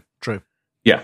So, uh, but definitely like this one, I remember going to the music store and buying the cassette of this, uh, of this soundtrack. And, th- and the reason that this fight sticks out to me is because it always bothered me that it ends with Johnny Cage not doing his finishing move, but he like picks up a shield and a spear amidst the pile of bones that he's fighting with Scorpion at, and he like cuts off, he slashes him with the saw blade shield and stuff like that, and cuts part of his head off and stuff like. It had nothing to do with what his actual moveset was in Mortal Kombat, which always bothered me, um, because I was waiting for him to do like the the deadly uppercut, and instead he just. Uh, Scorpion ends up exploding in in that fight, but um, but it's a memorable fight because Scorpion is such a memorable character, even though uh, you know the the Johnny Cage wasn't that great in that movie, but um, but yeah, so I will I will always hear that music when I even think of that movie. Yeah. This is the song, other than the Mortal Kombat theme,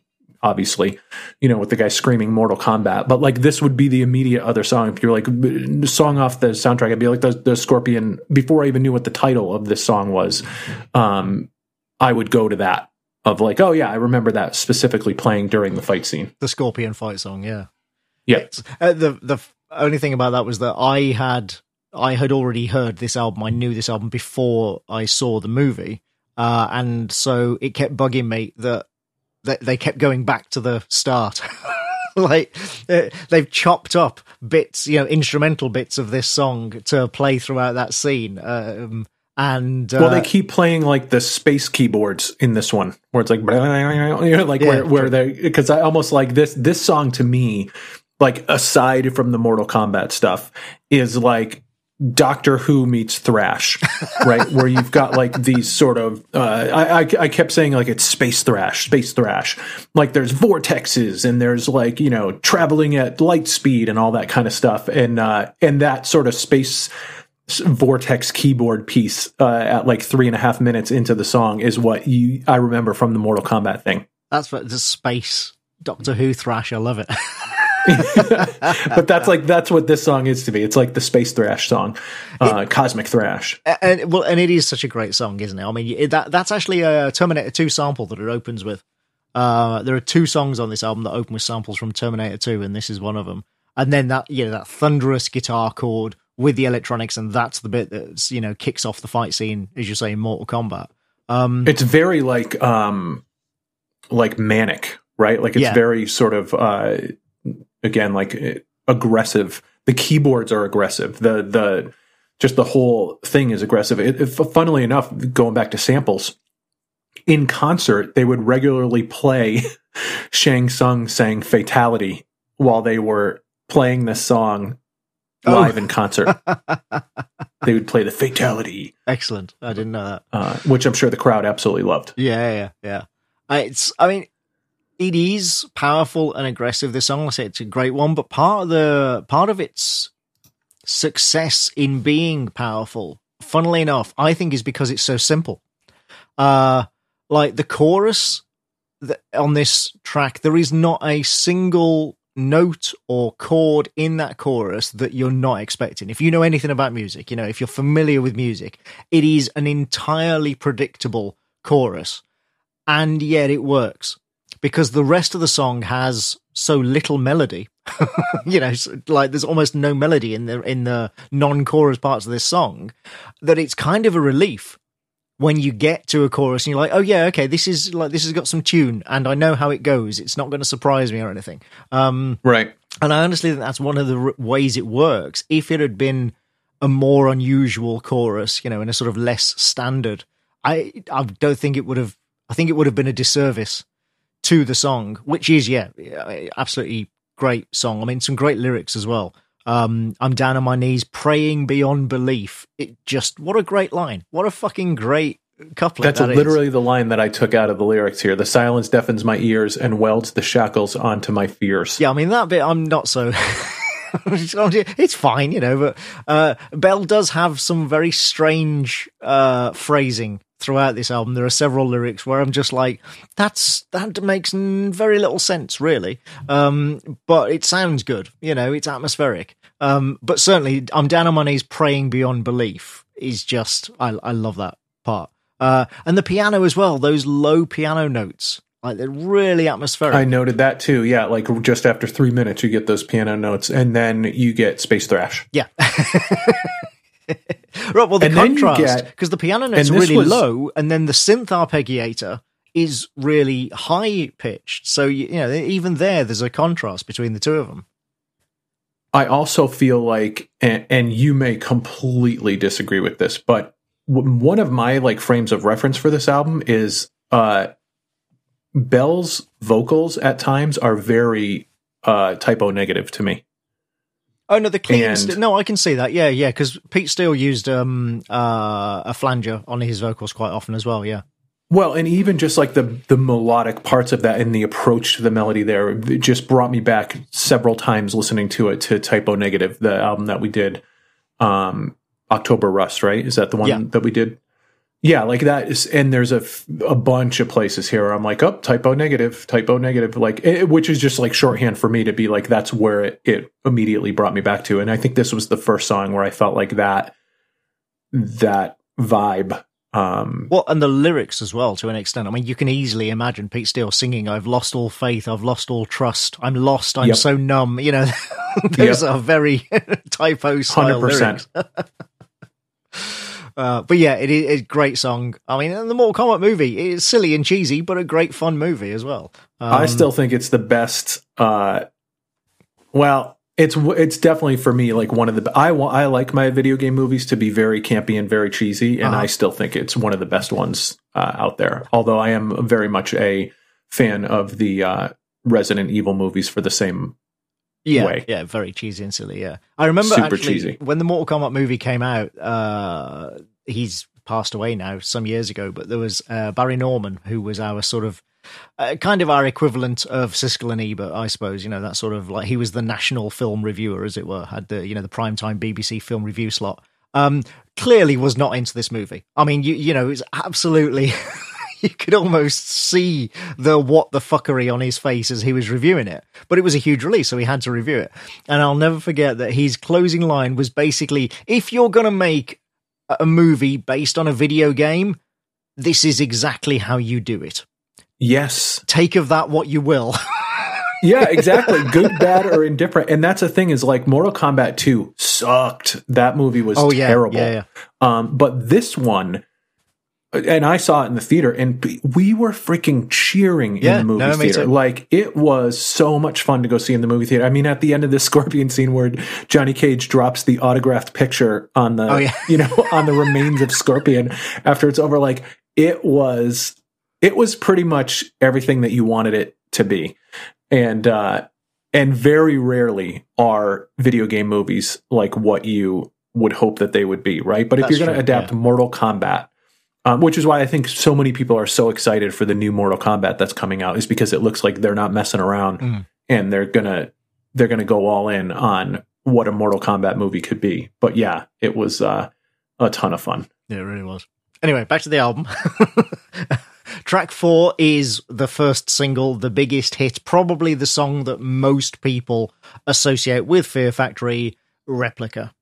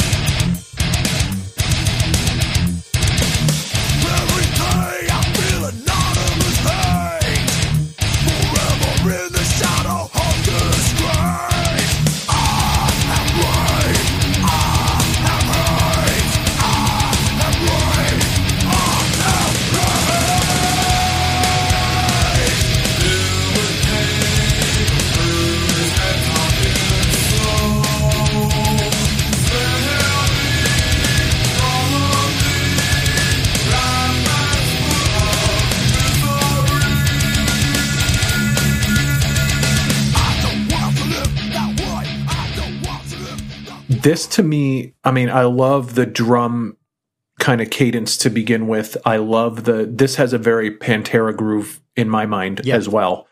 Um I just think like and again, this song I'm going to have to revise my earlier statement because I think I said earlier that I felt like the guitars can get samey at times, but really these first four songs are very different from one another. Yeah.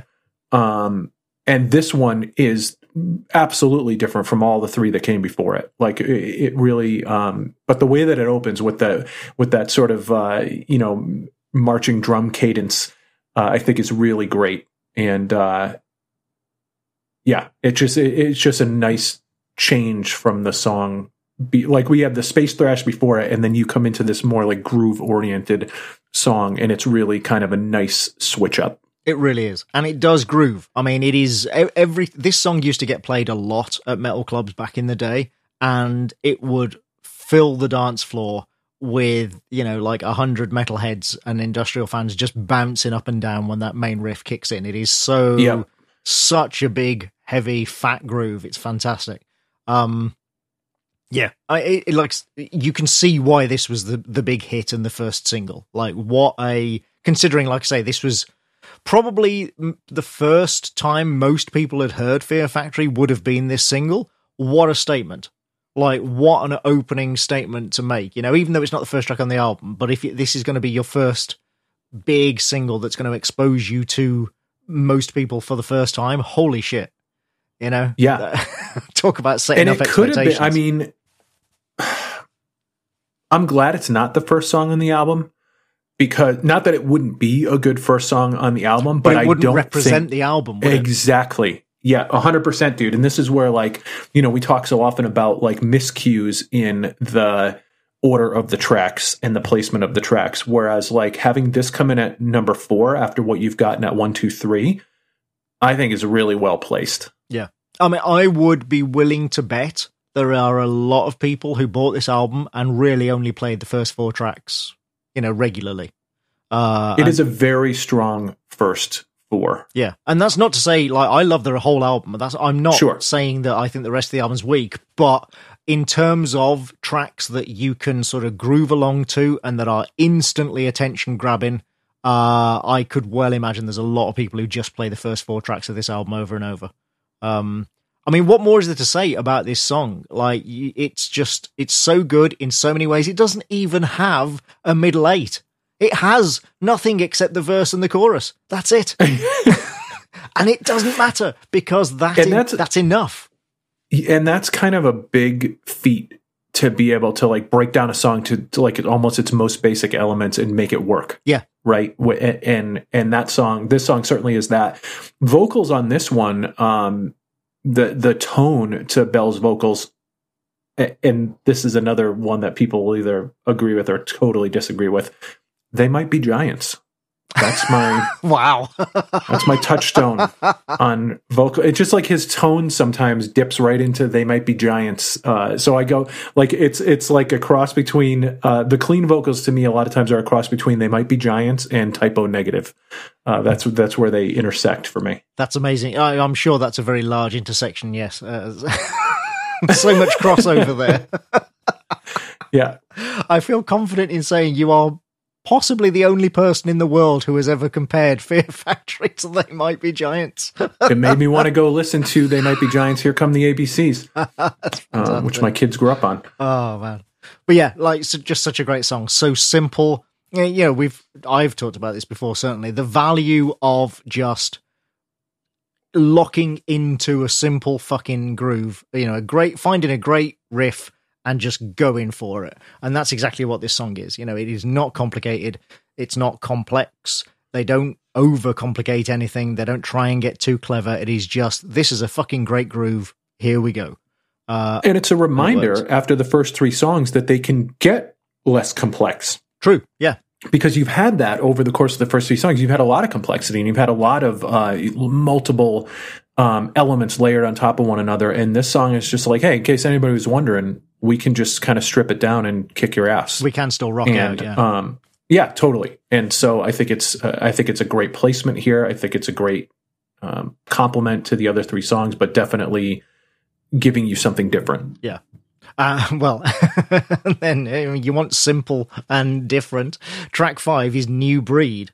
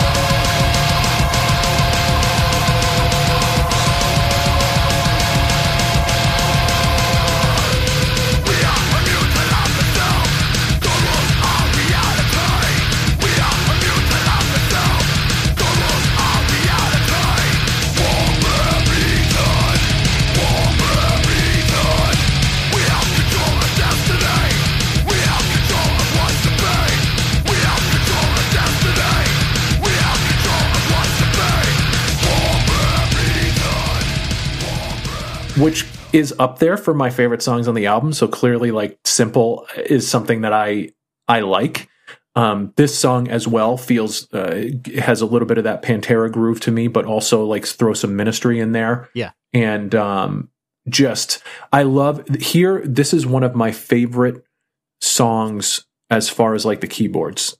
Oh, from, right, yeah. From all, all- I just it, like there's just like this menacing groove to it, and um, you know, and then it gets like really just crushing and straightforward, and uh, and the chorus is like even more brutal, and so it just like it's uh whereas I feel like the song before it, uh, Replica, has a, a great groove and is very straightforward. Like this one is like we're back to that like super aggressive, crushing um, sort of approach, and I think it works really well here too in a song that's two minutes and forty nine seconds long. Yeah, oh, it's the shortest track on the album. Yeah, um, a- and, absolutely one of the simplest. You're right. The the Ministry influence, I think, is very very clear on this track. Uh, both in the verse and the chorus, the entire song. There are only three riffs in this entire song. Even the synth break is the same as the main guitar riff. It's a different instrument, but it's the same riff. Um, but those three riffs are different enough from each other that moving from one back to the other, you know, helps the song progress. Uh, and yeah, born, bred, beaten. Holy shit. Yeah. What a great line and what great delivery. Just yep. And then we have control of destiny. We have control of what's to be. We have control of destiny. We have control of what's to be. Like, again, the lyrics are not like super complex here, but they're powerful. Yeah, exactly. Yeah. Uh, it's but born bred beaten. I I could sing along to that all day long. Uh, Yeah, just it's so good, so so good. Uh, and again, there's not there's not a lot else to say because the song is so simple, but it is so powerful. Uh, It's a crusher. yeah, it really is. But going back to what I said on the last song, I can I can imagine that this song might have turned some people off, and that's why like it is the first four songs. I mean, it's different. You know, it, nothing on the album has sounded like it before, but the first four songs are how can I put it more friendly to metal fans. And I don't think that's necessarily deliberate. They just are, you know. Uh, whereas this is so heavy and has such huge industrial influences, including that crazy keyboard, um, that I can imagine, you know, the the sort of less industrial leaning metal fans getting to this track and going, eh, too much. Eh, off it comes. this is their exit ramp. Yeah, yeah, pretty much. Uh, but I love it. I mean, I think it's, and also what a statement. You know, we are the new breed. We are the future. Yep. It doesn't get any simpler than that, does it? Right. And and easy to make the connection with the overall theme that they are attributing to this album, right? yeah, yeah. Well, but not just that, but also musically as well. Because this Yeah, was true. This is only this is less than a year. I think this was released less than a year after. And I know this didn't probably didn't make the news in the US. I think I might have mentioned it before, but on the, the UK, Bruce Dickinson used to have a Friday night rock show on the radio, uh, on like you know our biggest radio station in the country.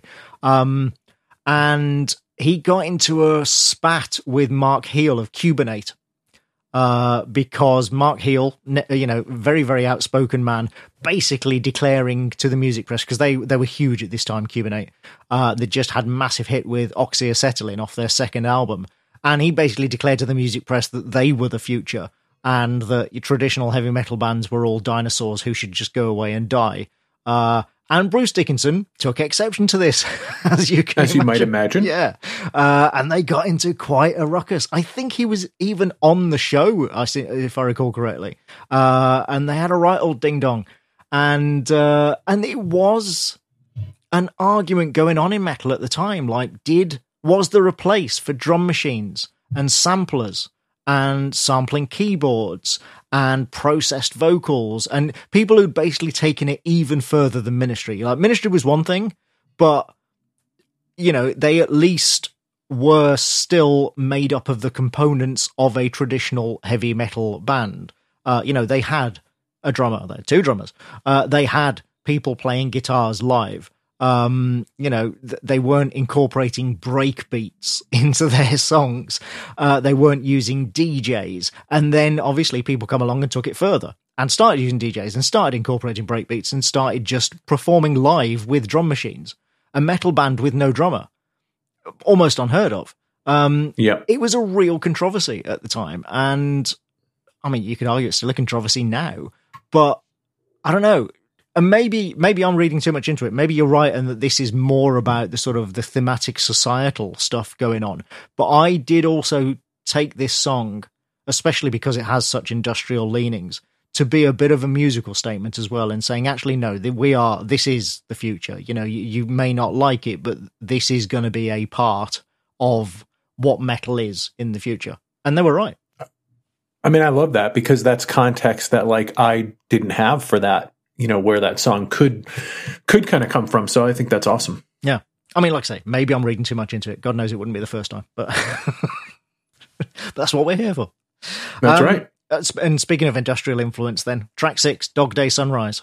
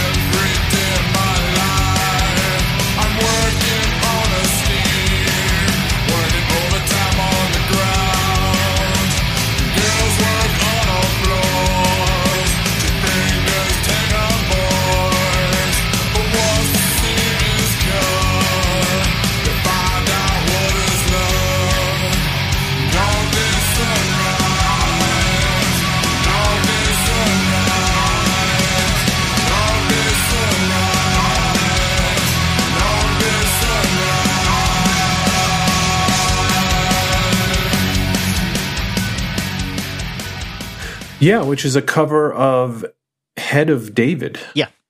Um, which I didn't know initially the first time that I listened through it. Um, but in one of the articles, that was a song, that was a band that I think uh, Bell and Dino bonded over when they were first kind of getting oh, I together. didn't see that. Right. I could believe Um, that. and yeah. kind of trading influences of like, oh, have you heard of this band? Have you heard of this band? And Head of David was a band that I think that Dino may have introduced uh, Burton Bell to. Oh, okay. Um, but it, the, I think the, the crazy thing about this is that I don't feel like this song is such a departure from everything else on the album that it couldn't have been a song Yeah. of their own. I agree completely. Uh, I actually, I like you, even though I have the album, I didn't, it didn't twig for me for some time that this was a cover. Um, uh, because yeah, it just sounds like, I mean, because I've heard people say that this doesn't fit on this album because it's, you know, it's a cover. It doesn't sound like Fear Factory, but I just think that that's not true.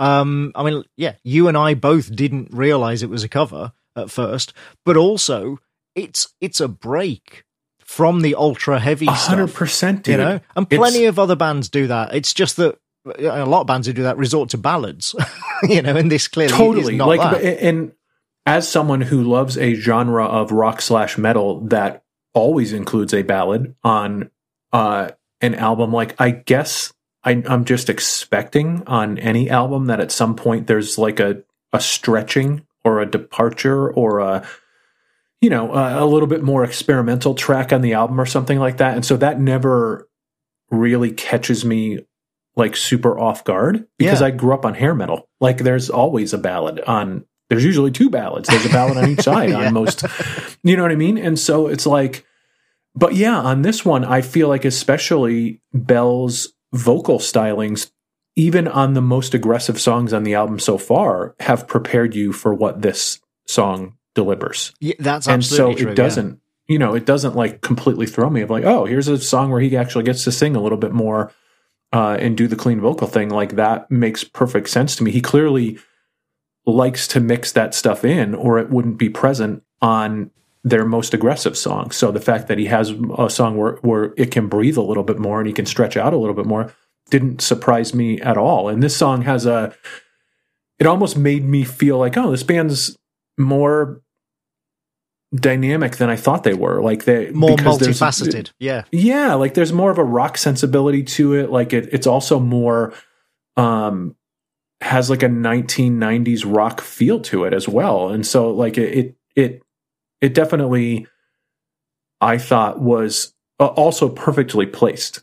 Like after those first five Yeah. songs, especially after a song that was uh 2 minutes and 49 seconds long, to have this song be at number 6 felt like okay, that's a good palate cleanser at song number 6. uh, yeah, and we've just been pummeled over the head basically for Yeah. for, for five tracks non-stop, you know. Totally. and we're about to get pummeled over the head again Oh, for yeah, several more 100%. tracks, you know. So yeah, it absolutely fits as as a good break. It's funny that you said like about how it sounds like a rock track because the it, it, the this version is more sort of trad metal, even though it's not very trad metal, but it, it, adds you know more metal touches to it uh, than the original. The re- I mentioned the industrial influence. So Head of David was a band uh, incorporating Justin Broadrick, who is most most people know him from Godflesh. Uh, who you know one of the original and most influential industrial bands in music history, uh, and Head of David was I think there were several more people in involved in the band than in Godflesh because Godflesh is just two him and another guy. Um, I think there were more people involved ahead of David, and it was a bit more, a bit less sort of pummeling industrial, but still, uh, you know, that legacy is there. And if you go and listen to the original, it is much more mechanical, funnily enough, than this song. I feel like Fear Factory actually added a bit of humanity and groove uh, into this song, which, you know, is not at all what you'd expect from them. But yeah, it's, I mean, it even, even thematically in terms of lyrics, it fits because, again, Broadrick is from Birmingham, my hometown. Uh, you know, Black Sabbath's hometown, uh, Judas Priest's hometown. You'll have heard a lot about Birmingham. It's a very grey, or was at the time anyway, a very grey industrial city full of working class industrial labour. Uh, and I've always taken these lyrics to be about that. You know, it's about that sort of hopeless drudgery of, Yeah, That hundred percent, dude. and that fits thematically with the rest of this album. Uh, absolutely, Dog Day Sunrise every day of my life. Exactly. Yeah. Yep. Um, so yeah, I love it. I, I think it fits, and I think people who think it doesn't fit on the album are mad. There you go. well, I'm going to second that because I also think it fits. the end. Uh, so moving on to track seven, Body Hammer.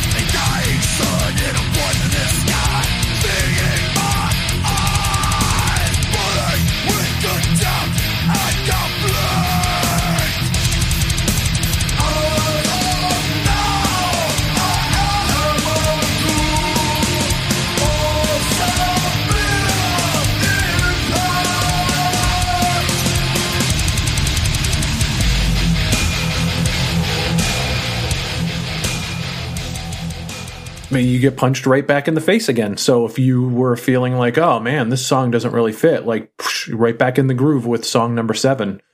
Um, killer riff, the the sort of hammer banging in the background is great. This is this song is very thrashy, um, and very crunchy.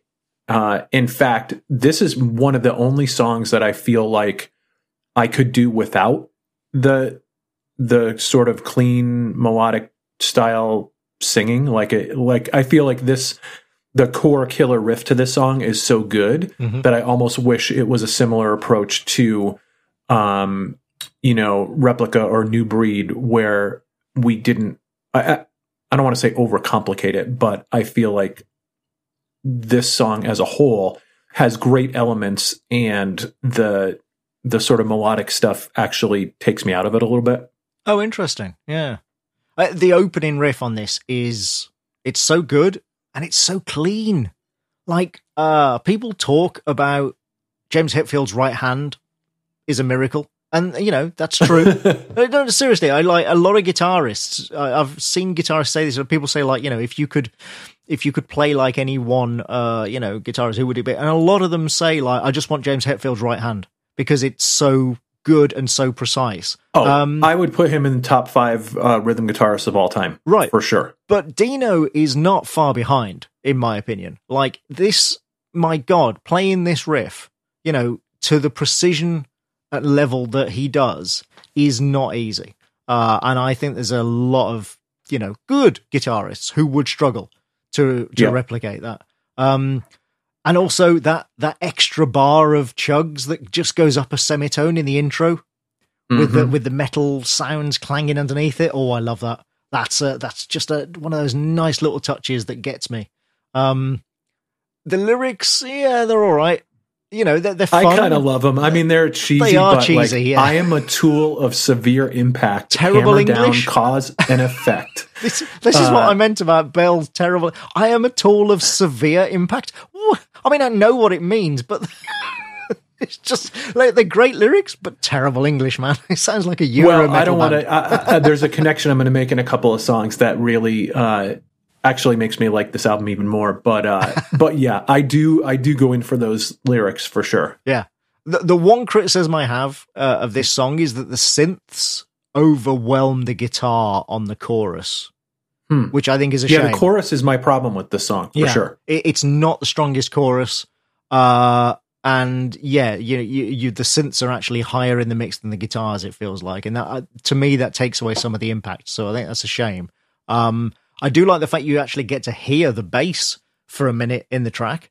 Uh, Yep. in the middle eight. I don't know if that's Christian Olde Wolbers because there's a lot of argument about whether how much he actually played on this album. And stuff that Dino may have like redone right yeah or so yeah, whether yeah. it's him or whether it's Dino I don't know but I like the fact that you just get to hear the bass because this is not one of those albums where the bass is super prominent elsewhere um and it is always just playing the same as the guitars as well. So um but yeah it's uh, the ending as well you know everything sort of like starts speeding up and punctuating for emphasis. Uh yeah it's it's a good track. It's not my favorite on the album but it's it's got its place. Um I think it would be one of my favorites on the album if it wasn't for the fact that the chorus takes a little bit away from it for me. right. But I still really like uh I really like the song. And I think it's it's a it's a fine song coming off of Dog Day Sunrise too. yeah that's true yeah yeah. It's uh you probably don't want to go from that straight into the equivalent of new breed again. Thinking about Right. it. Yeah that might be too much. Uh track 8 then is flashpoint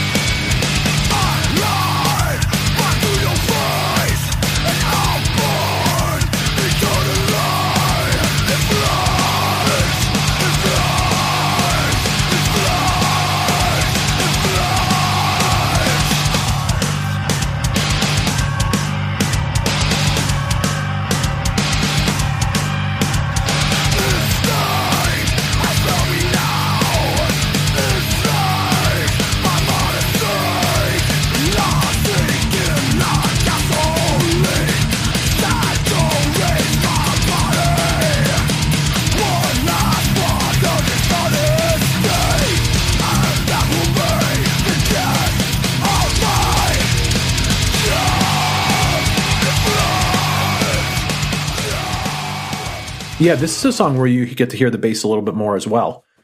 Um, there's that also that also effect. Uh, so I like kind of the galloping drums in this one. Uh, there's the effect where the guitars are kind of bouncing from ear to ear or have that kind of circular, um, Yeah. you know, uh, feel to them. Um, I felt a lot of Type O Negative vibes in this song as well with the melodic vocals. Um, but then it like two minutes and 15 seconds, it gets super thrashy. And so this song kind of goes on a bit of a journey, I think. Yeah, it is. I mean, uh, you're right. The bass is, you know, more prominent, which is nice for once. Um, it's a very, it's another simple track. It's the second shortest track on the album. Um, it's kind of, uh, it's a little forgettable for me. Um, it's probably, I think, the weakest track on the album, and that's not to say it is overall weak. Again, it's you know, like I say, I, I do love the whole album, but I would put this as as the weakest track for me.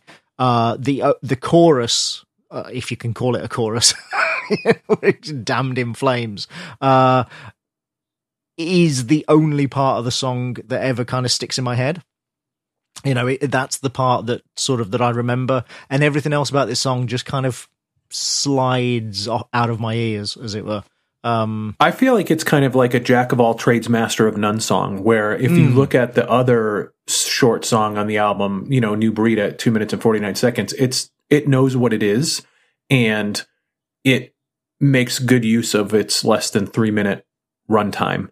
And here it's kind of like there's different elements, but none of them like stand out strongly enough that they all kind of water each other down. Yeah, yeah, that's true. And also the the clean uh singing section isn't very strong. Uh, Yeah. you know, it's yeah, uh, it doesn't really work for me. I do, however, like the the lyric lies sink in like gasoline saturates my body one last spark of dishonesty and that will be the death of me that's that's good that's Yeah, that's good uh, stuff. you know those are good lyrics uh but let's move on then track nine hk hunter killer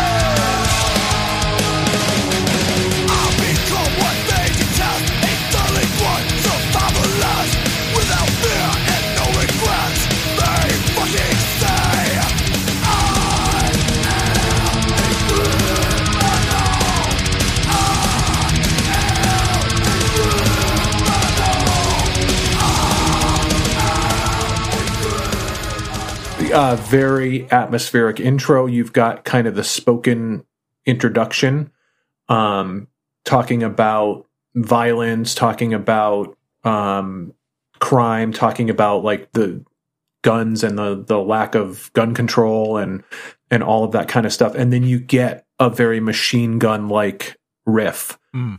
um, that sort of kicks in, and the and the the keyboards behind it the you know are really kind of menacing. And this is another song that to me gets very thrashy. Um and then when you couple that with the lyrics like the machine is now alive to wreak havoc in your lives. There's no use to hold me back. I am ready to attack. This was the song that i wrote. This reminds me of a death clock song. Is that because of And the i am a criminal part Yeah, just Yeah. yes, definitely. And that takes me back to what was it, two songs of Body Hammer, where I was like, uh, I'm going to make a connection. And that is the connection is that some of these lyrics are Nathan Explosion lyrics for sure. And I wouldn't be surprised if that was one of Brendan Small's influences. Um, certainly with uh, Gene Hoglan also having, you know, performed in Fear Factory. uh, and being a big part of the Dethklok stuff, like I, there's just some of those lyrics are very Nathan Explosion to me, which actually makes me like them more. I think it, it's not just the lyrics; it's the execution of those lyrics. Yeah, it's the delivery Yeah. for sure. Yeah, and the the almost bouncy rhythm to the "I am a criminal." I Yeah, am- 100%. Yep. it's almost like musical theater or something. It's like Which is exactly what you we got on the Dethklok album, right? Yeah, yeah, uh, yeah. It's it's not my favorite part of this song by any means. Um, it's it's funny, like talking about the samples from Terminator Two that are on this album. The next one is on the the next track, not this one. But I it, this almost lyrically feels like it's a song like written from Sarah Connor's point of view. Uh huh. Uh, you know, as a sort of post-apocalyptic vigilante, I've become what they detest—a delinquent survivalist, uh, which is that whole section is probably one of the strongest parts of the song. I think. Um, yeah, it's such a weird song with so many different parts, and they don't quite fit together for me. Like again, you know, this and the track before basically are sort of again, I like them. I'll listen to them. I won't skip them, but they are the weakest part of the album, I think. Um, and especially on this one, it's a shame because yeah, there is also the gun control message, which God knows, you know, I'm all in favor of. Um, the one thing that kind of rescues it is the use of electronics, and especially at the end, the war against the machines bit. Yeah, oh yeah, yeah, yeah. That's great for sure. Like that is almost worth the price of admission alone.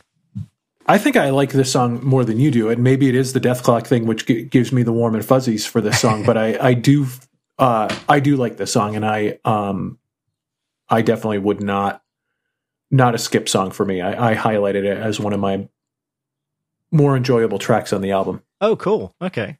Well, all right. Well, we're about to get to one of my very favorite tracks of the album, so let's go on then to track 10, Piss Christ.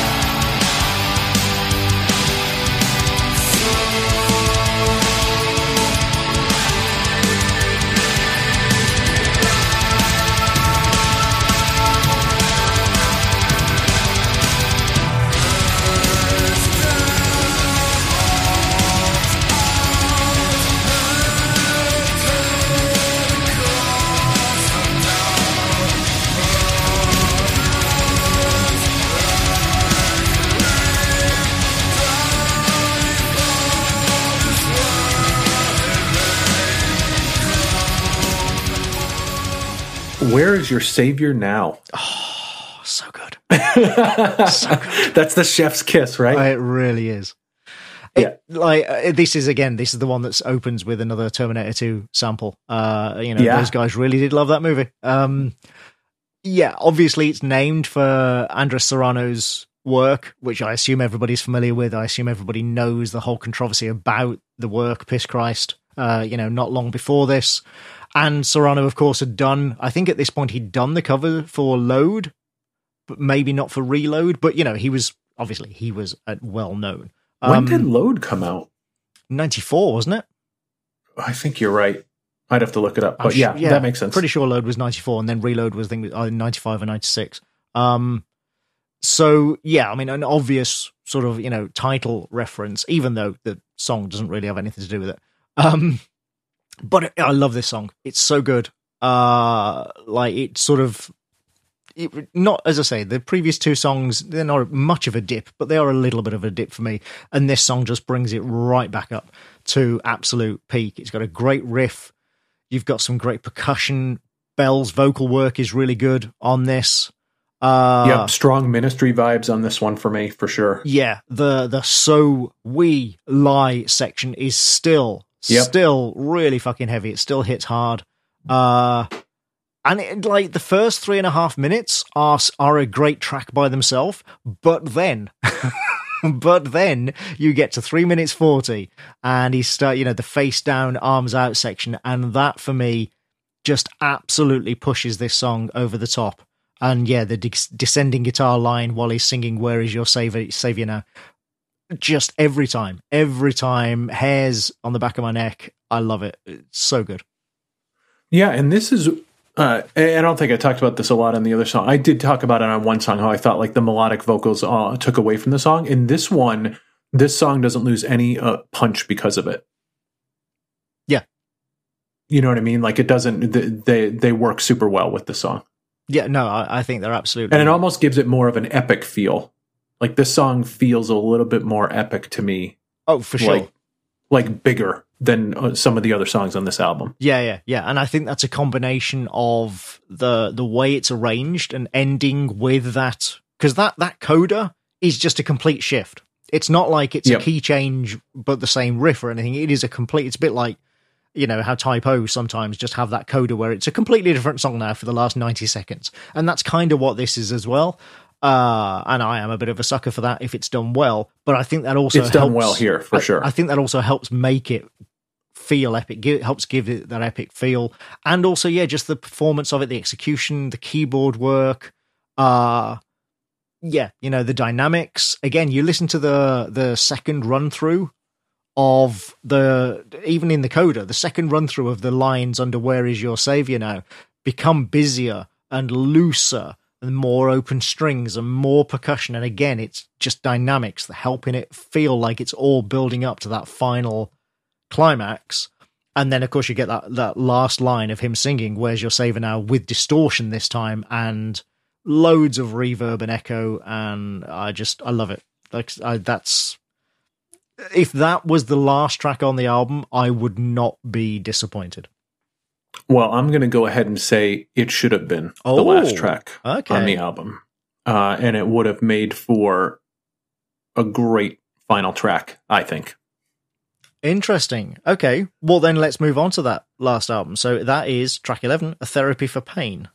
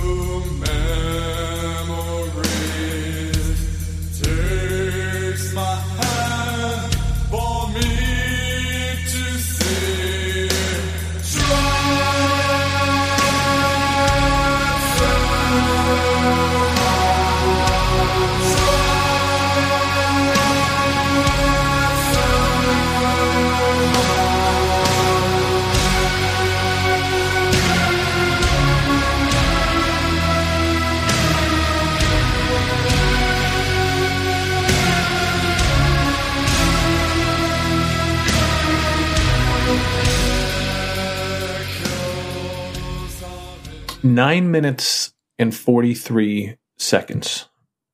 Yeah. Of which the last three are the apocalypse, the afterlife. I don't. I'm not entirely sure, but this this song for me was a bridge too far. Whereas I felt like, uh, like I said, Dog Day Sunrise fits to me within the scope of this album and and vocals and stuff like that. And I just feel like after such a strong, uh, you know, song before it, this one just didn't. I don't know. what It couldn't go anywhere else. I mean, it's ten minutes long. I you couldn't put this song anywhere else on this album. But I almost felt like you didn't need it. Like you, you cut this song out and you've got a 46 minute top to bottom banger. So I just, uh, so I think my negative reaction to this song is more just because I felt like, wow, compared to the rest of the album, this song did not do it for me. Mm. So I was kind of like, huh. Um, and when that's the last song, that's not, that's not a good thing for me. See, I mean, I know it divides people. You know, you're you're not the first person to say that about this song by any means. Uh, it, it does really divide people, but to me, it feels like an epilogue. Like Mhm. Piss Christ is the climax, no question. And it's almost like that's the final, that's the proper final track. And then this is the end credits. This is like even Herrera's drumming feels orchestral almost in this song, Mhm. like Oh, timpani, for sure. you know? And the lyrics are all about that sense of giving up. Uh, you know, but he, being denied even giving up life and having to carry on struggling. You've got that wind effect. You've got Bell's vocals, the piano at one point. Uh, and then, yeah, and then the end, you know, a band. So here's a band that has just made one of the heaviest records of its time. Like, I don't think anybody would dispute that. In 1995, this was one of the heaviest records that had ever been released on a major label, no question. And then not only do they end with an atmospheric dirge, but then at six minutes, they just go into synth ambient. They have three minutes of I mean, let me be clear. It is very crystal clear to me why this song would hit for you. right, yeah. Like just knowing, just knowing you, I'm like, of course, like this. This is completely in your wheelhouse. I mean, ten minutes long, check. You know, uh, three minutes of ambience, check. Like, like I feel like this this checks all the boxes for you, and and does the exact opposite for me, right? So it doesn't surprise me that we're on different sides about this song. Um, But the other box that sure. it checks for me is who else would do this? Who else in 1995, apart maybe actually from Godflesh, really, come to think of it, who else would dare to do this? Like, who's daring to do this now? Nobody. And I just really appreciate that. I really appreciate a band that goes, no, fuck it. It works. Like, this is our coda, this is our epilogue, and we don't care. It kind of in the same way that Pantera did that cover of Planet Caravan. And there was, Yeah, you I mean, know, uh, and there was so much outcry about that. And they were like, fuck you. This is a classic song. make no mistake, I am absolutely in favor of bands like doing whatever the hell they want.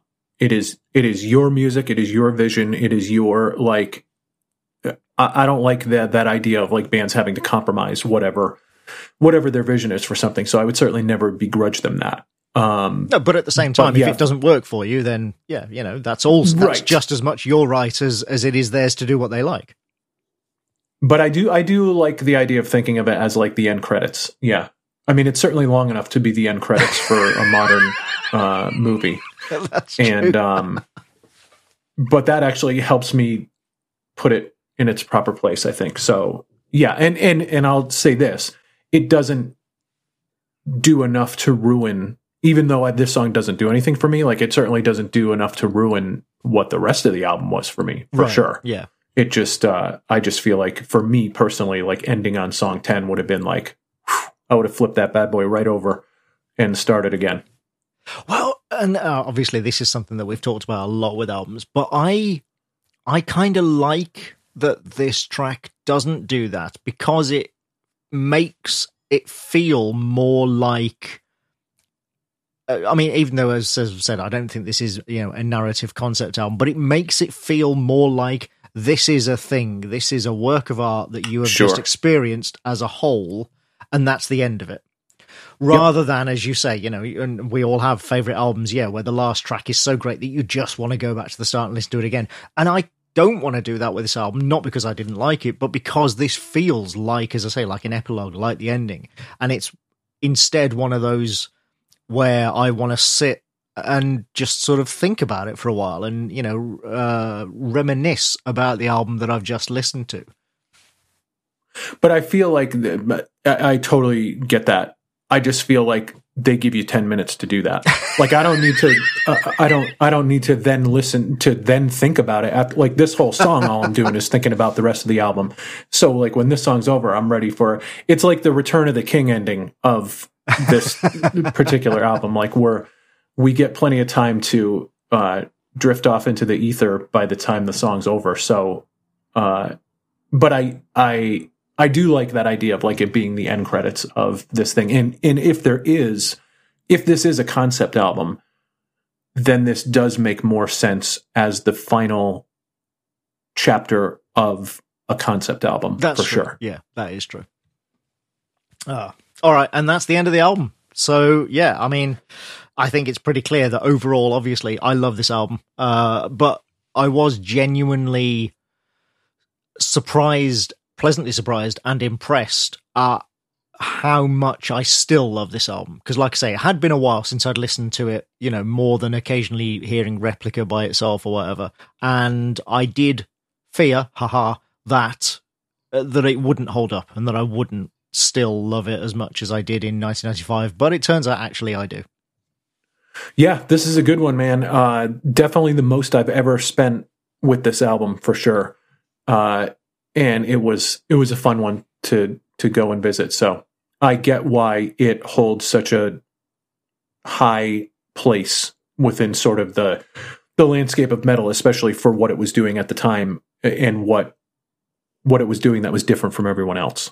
Yeah. I mean that that kind of ties into what I was saying. Yeah, I was I I think that was my concern was that like yes, there was no question that at the time this was bold and fresh and new and very heavy and all that sort of stuff. But I did worry like, you know, has metal in the meantime kind of rendered it a bit f- toothless. Um and actually no, I don't think it has. It is still really fucking heavy. it, is super heavy. and, and Absolutely. aggressive, yeah.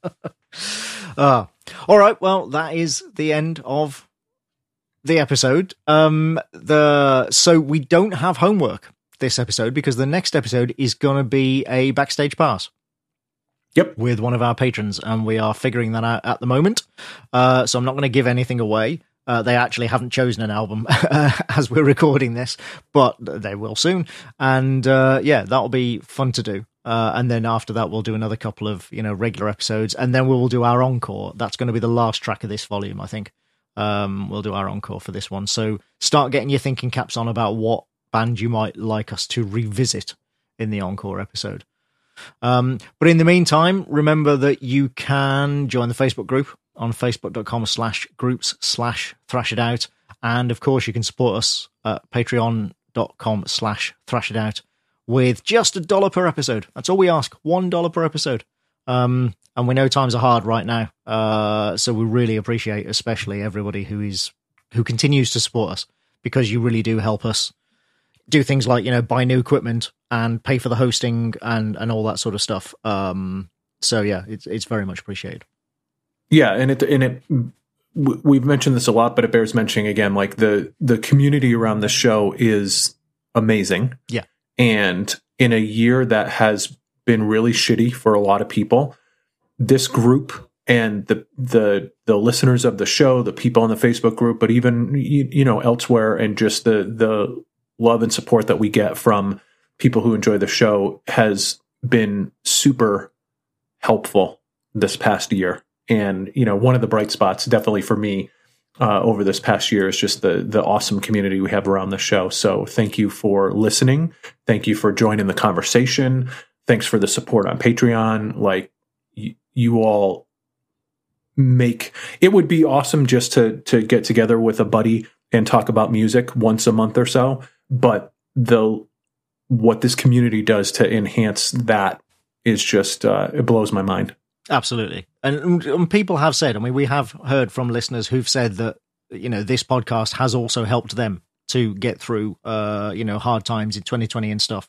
Uh, and obviously that's incredibly humbling, but it is very much also reciprocal. Yeah. Having that community Oh, there sure. and knowing that there are people enjoying the show and, you know, that they're sort of out there just trying to get on with life. during these, as we say, shitty times, um, yeah, has been a real salve for us as well. So thank you, everyone. All right, so that's it. Like I say, there's no homework. Uh, we'll be back, uh, hopefully, you know, soon, and hopefully sooner than we were with this episode with uh, a backstage pass. Uh, and we'll see you then. Until then, keep thrashing. Take care.